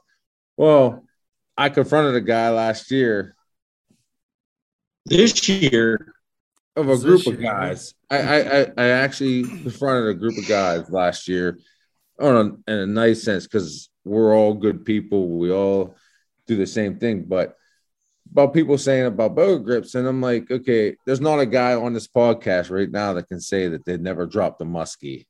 If you gilled a muskie barehanded, you've dropped one at some time in your life. I, I would have to think. I could be wrong, but I'm going to say – most people that held enough muskie, they dropped one. Oh, I've dropped them. A lot of them. You know, absolutely, absolutely. No, that's ab- that, that's absolutely true. A one hundred percent true, at least in my ex- my lived experience, yeah. Yes. And I've had people say negative things about a Boga grip. Well, I got kids. I got girls. And I give everybody the same. And anybody who's fished with me, and I know Ryan's fished with me multiple times, I give everyone the same uh however you want to say it, but I have everyone, I give, I give everyone three choices. You got a Boga grip, I got a Kevlar glove, and you can use your bare hands. That's your options. If you feel safe with a Boga grip, to me, there's no better thing than a Boga grip. You're not going to drop the fish. You're not going to get cut. You're not going to hurt the fish. In my eyes. Now, other people's eyes, they're different. If you can wear a Kevlar glove, you're probably not going to drop the fish. You're probably not going to get cut. You're probably not going to hurt the fish. Or you can use your bare hands, like old, old my buddy, old uh, shaking, shaking and bleeding. bleeding. Shaking and bleeding. But I'll give the guy credit. He never let the fish go. I would have dropped that fish on the bottom of the boat. I'm going to probably say. But he held it. I mean, and we could probably hold a picture up that shows that. But those are your options. You know, and I've had people judge us for using a Boga grip. And and that's fine. Judge all you want, you know, but there's not much safer way than to hold a fish with a Boga grip. And and me and Joel's touched on this, and I know Joel's opinion on it, and I know how fired up he can get, and I'm not trying to get to that situation. But if people cared about muskie that bad, they wouldn't be going five mile an hour and using a six-aught hook. Or I agree with that. You know, right. If they were that, because and and even casting, you know, you can you can say it in a casting sense, any sense you want to, but when you're going five mile an hour and you're driving a six-odd hook, it might be going in their damn brain. You know, it's, right. it, it's it could be in the side of their head, the side of their face, their mouth. And, and you see and, the gills ripped out. People yes, are always thinking and, people and honestly, rip them like, out. Yes. Yeah, and you're exactly right, Tom. And and they could be using a seven-inch bait in the springtime, and they catch a thirty-inch fish. Well, okay, if they if they head hunt it and they hit it in the front of the hook, where's that back hook going? It's going in their damn jugular. You know, like let's let's be honest about this. Like, if you don't cut hooks, and it, it, and we all care about fish, but when you start judging people, it's either hating or. I mean, really, it's hating. There's no or. You're hating on someone else catching fish, but no one out there, and in my eyes, I don't believe anyone out there fishing, whether you're doing live bait, you're trolling, you're casting, you're whatever. No one's trying to kill a fish, but everyone's quick to judge. Is the water too warm, or using this kind of bait, or you're holding with a boga grip? I feel like musky fishing should be a little bit more of a fa- like a, a as a group, a family thing. Like, let's not judge everybody on what they do. Let's congratulate them, or let's, you know, like if I see something I don't like, maybe I don't. And I'm not saying I don't like it, but maybe I don't like a guy using live bait, and and I don't have no problem with that. I'm just using it as a scenario. Okay, if I don't like that, I'm not I'm not speaking of it. I'm not getting on social media and saying you guys shouldn't use live bait.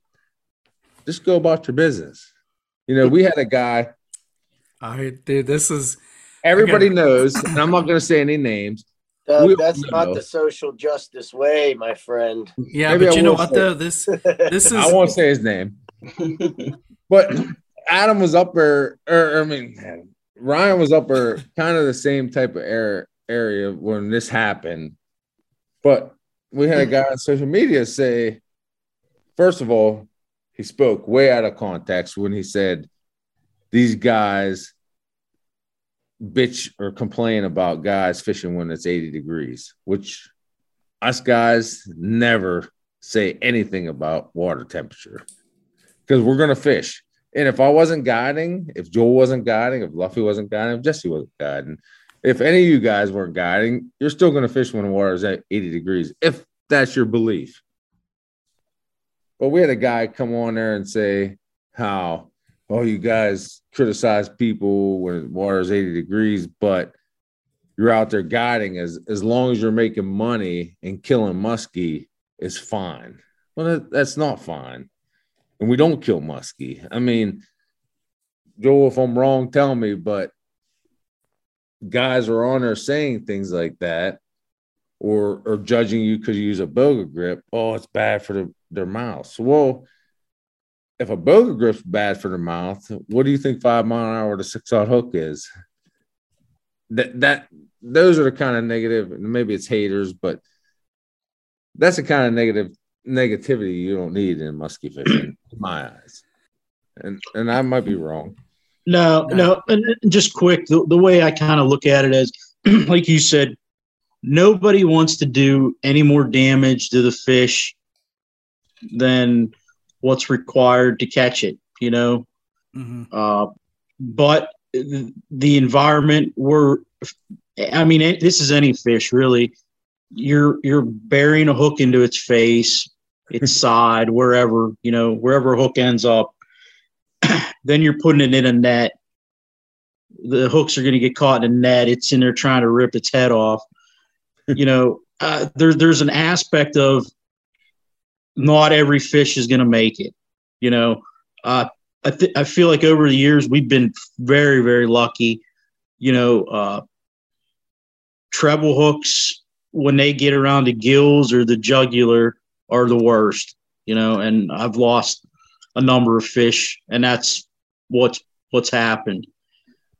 But in the same aspect, it's part of the game. You know, there's, there's if a, if a fish hits a, a plastic swim bait or a bulldog or something, swallows it down its throat, you're going to cut the hooks and get everything out as quick as you can. But, you know, you didn't want to be put in that situation, but that's, you know, happens, and that's how it works out. Well, we like talked said, about steelhead earlier, Joel. I mean, you go steelhead fishing, you have a banner day, and you're mm-hmm. handling every steelhead as best you can. You catch two hundred fish. Not every, not all two hundred are going to swim away. Like, you no, know that. Like, no, it's it's fishing. It, it, like, like there's a mor- mortality no matter what you fish for, just because of, you know, what you're doing to catch the fish. You know, and like I said, nobody. The last thing I want to do is throw a fillet knife that. The fish at the end of the day, you know, I'm ready to start drinking. That's what I want to do. And anything that cuts into that time is not what I want to be doing. Dude, this is so, so this is like real life stuff. I mean, I really, I think it's well, important to touch on it, you know, because yeah, I mean, I, I feel the same way, you know, it, it's, it's not talked about, but people, like I said, nowadays, I mean, social media has been what it has been for Ten, last ten years, but mm. everybody wants to throw out a, an opinion and judge and say this and say that. Well, I can throw it right back at you and say this, say that, but I, I'm I don't really feel like arguing ninety percent of the time about yeah, it. Yeah, I don't want to bring it up, but like the reason I brought up is like Brian, who there's probably not a person on here. And and I know and I know Donnie and, and Tom and Jesse and Luffey, like we all care about the mortality rate of a of a fish, but Ryan has, and I don't, it's a great way, but Ryan has a love for this fish, and and, and what we do, to me, in my eyes, above everybody, like that I can think of. But like, say Jesse, Je- Jesse's been out there with Ryan, and we've caught plenty of fish. You know, two years in a row, Jesse's been on the boat, or Joel, or myself, and, and Luffy took him out this year. Have Have anybody felt that there's anything been done that shouldn't have been done when we were musky fishing? Whether it's a cutting a hook or letting a fish go, or I mean. Ryan, in, in two years, you've you've you've been part, or in two years you've been part of a lot of fish with yeah. us. And, and I, I granted, we lost some fish, and we had, but you've been part of releasing plenty of fish. Have you ever seen? And this is the this is the beautiful go wrong. Thing. And truthful, no, we're, we're all being honest. We'll, we'll be we'll be truthful here. I mean, the, the thing of it is, though, the answer to that is no. Like, I haven't seen anything that.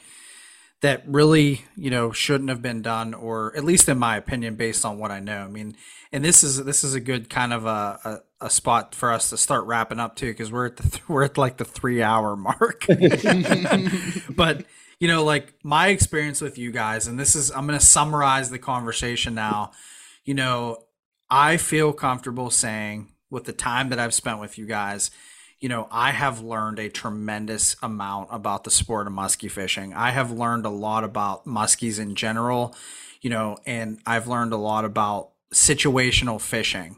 And through that, I feel confident saying that you guys have taught me the correct way of handling the fish. You've taught me the correct way. And go back to last year, you know, Jesse saw this on the video. I didn't catch it right away. I was not holding pressure correctly on the fish last year. And you guys helped me see that. You helped me learn. And you know what? I got better as an angler. And guess what? I haven't lost as many or nearly as many fish this year as I did last year. So, you know, I feel confident saying that you guys, you know, Doug, Jesse, Joel, Luffy, and even, you know, you talk, talk about Dave and Mark and those guys, like situationally, on the water, off the water, like you guys have taught me to be a better angler, and I feel confident and comfortable saying that you guys are doing it the correct way based on what I believe is the correct way, my standards, you know. So when we talk about all this social media stuff, this is a negative aspect of the sport. This is something that needs to be addressed. Yes. People need to back off, and they need to understand that there are certain things that you should not be complaining about and or commenting on when you have no idea what you're talking about. You know, I can give you guys two examples from the last week that I, I got from my YouTube channel. Completely incorrect. You know, seventy-two degree water, that's too warm. No, that is not too warm. Get off your high horse and go find something else to fish for, because seventy-two degree water is not too warm for muskies, bottom line. So, you know, with that said, like, I think you guys touched on a number of things tonight that are important. I'm glad they came up. I feel like you guys are doing things the right way. And I've been very fortunate to be able to learn from guys like, you know, Doug and Joel and Jesse and even Luffey. You know, that that has made me a better angler. That is why I wanted to get you guys on here to talk. And, uh, you know, I'm really looking forward to another opportunity to get out there with you guys and do some fishing. And, hey, maybe we can uh, we can do this hunks thing. That would be pretty sweet to get all of us out there. Maybe a little friendly competition. I would love it. Doug just can't it. Doug just can't be in my boat because we'll be overweight capacity in my little tenor. And, and, and you're low. You're, yeah. you're going on the pontoon and Jesse you're going to wear your Crocs. Yeah. I'm taking I'm taking Swink out because I owe him. I feel like oh, I owe Swink a little bit right. of something something. And I, I'm sure Joel feels the same way. And th- that's that's kind of where we're at. So Tom, you go with Luffy. Ryan, you're Team Crocs, man. Anyone, you can go with Jesse. Go I'll with go with Jesse. Jesse if you're gonna take Swink, if you're gonna take Swink, I'll go with Jesse. Uh, I'm taking God. Swink, one hundred percent, and and thousand dollars a boat. All yeah. right. Oh shit, that money's I'm coming taking out. Owen then too. Then. Well, guys, this has been a this has been a blast. Thank you guys for coming on for this long. You know, talking fishing. Um, you know, I can't thank you guys enough for the time that you, you gave us tonight. It was, it was an absolute pleasure, and, uh, pumped to get out there on the water with you guys again. Yep. Yeah, I'm yep. glad to have you on. I wish we could have heard a little more from Swink tonight. But I was here. I was just trying to, uh, there, there was a lot of talking going on. I'm trying to, I want to hear a little overstep. More from Swink, but, uh, yeah, okay. Like I said, the, the difference, Like, like like Joel said earlier, it's not a grind. We're getting out there. You fish. You have fun. And when you quit enjoying musky fishing, take a break. Go to something else. Mm-hmm. No grinding, Joel. No, this is no a grind. No grind podcast. Tell them, Joel. No grind. Tell them. Let them know how you feel about the grinding. Well, I think I think we covered that, Doug. Were you here? Uh, show your shirt one more time. We'll put it in the flyer this time. We'll actually use it on the flyer this time since we have Joel's permission. The musky yeah, drugs. You're good. There we go. All right, you're good. All right, boys. Luffy, this was awesome, Joel. Guys. Luffy made the shirt. Yeah, it's true. Luffy, Luffy, uh, and his wife Steph. Right, you guys put that one together. Yep. Thank you for that. Sweet. That's amazing.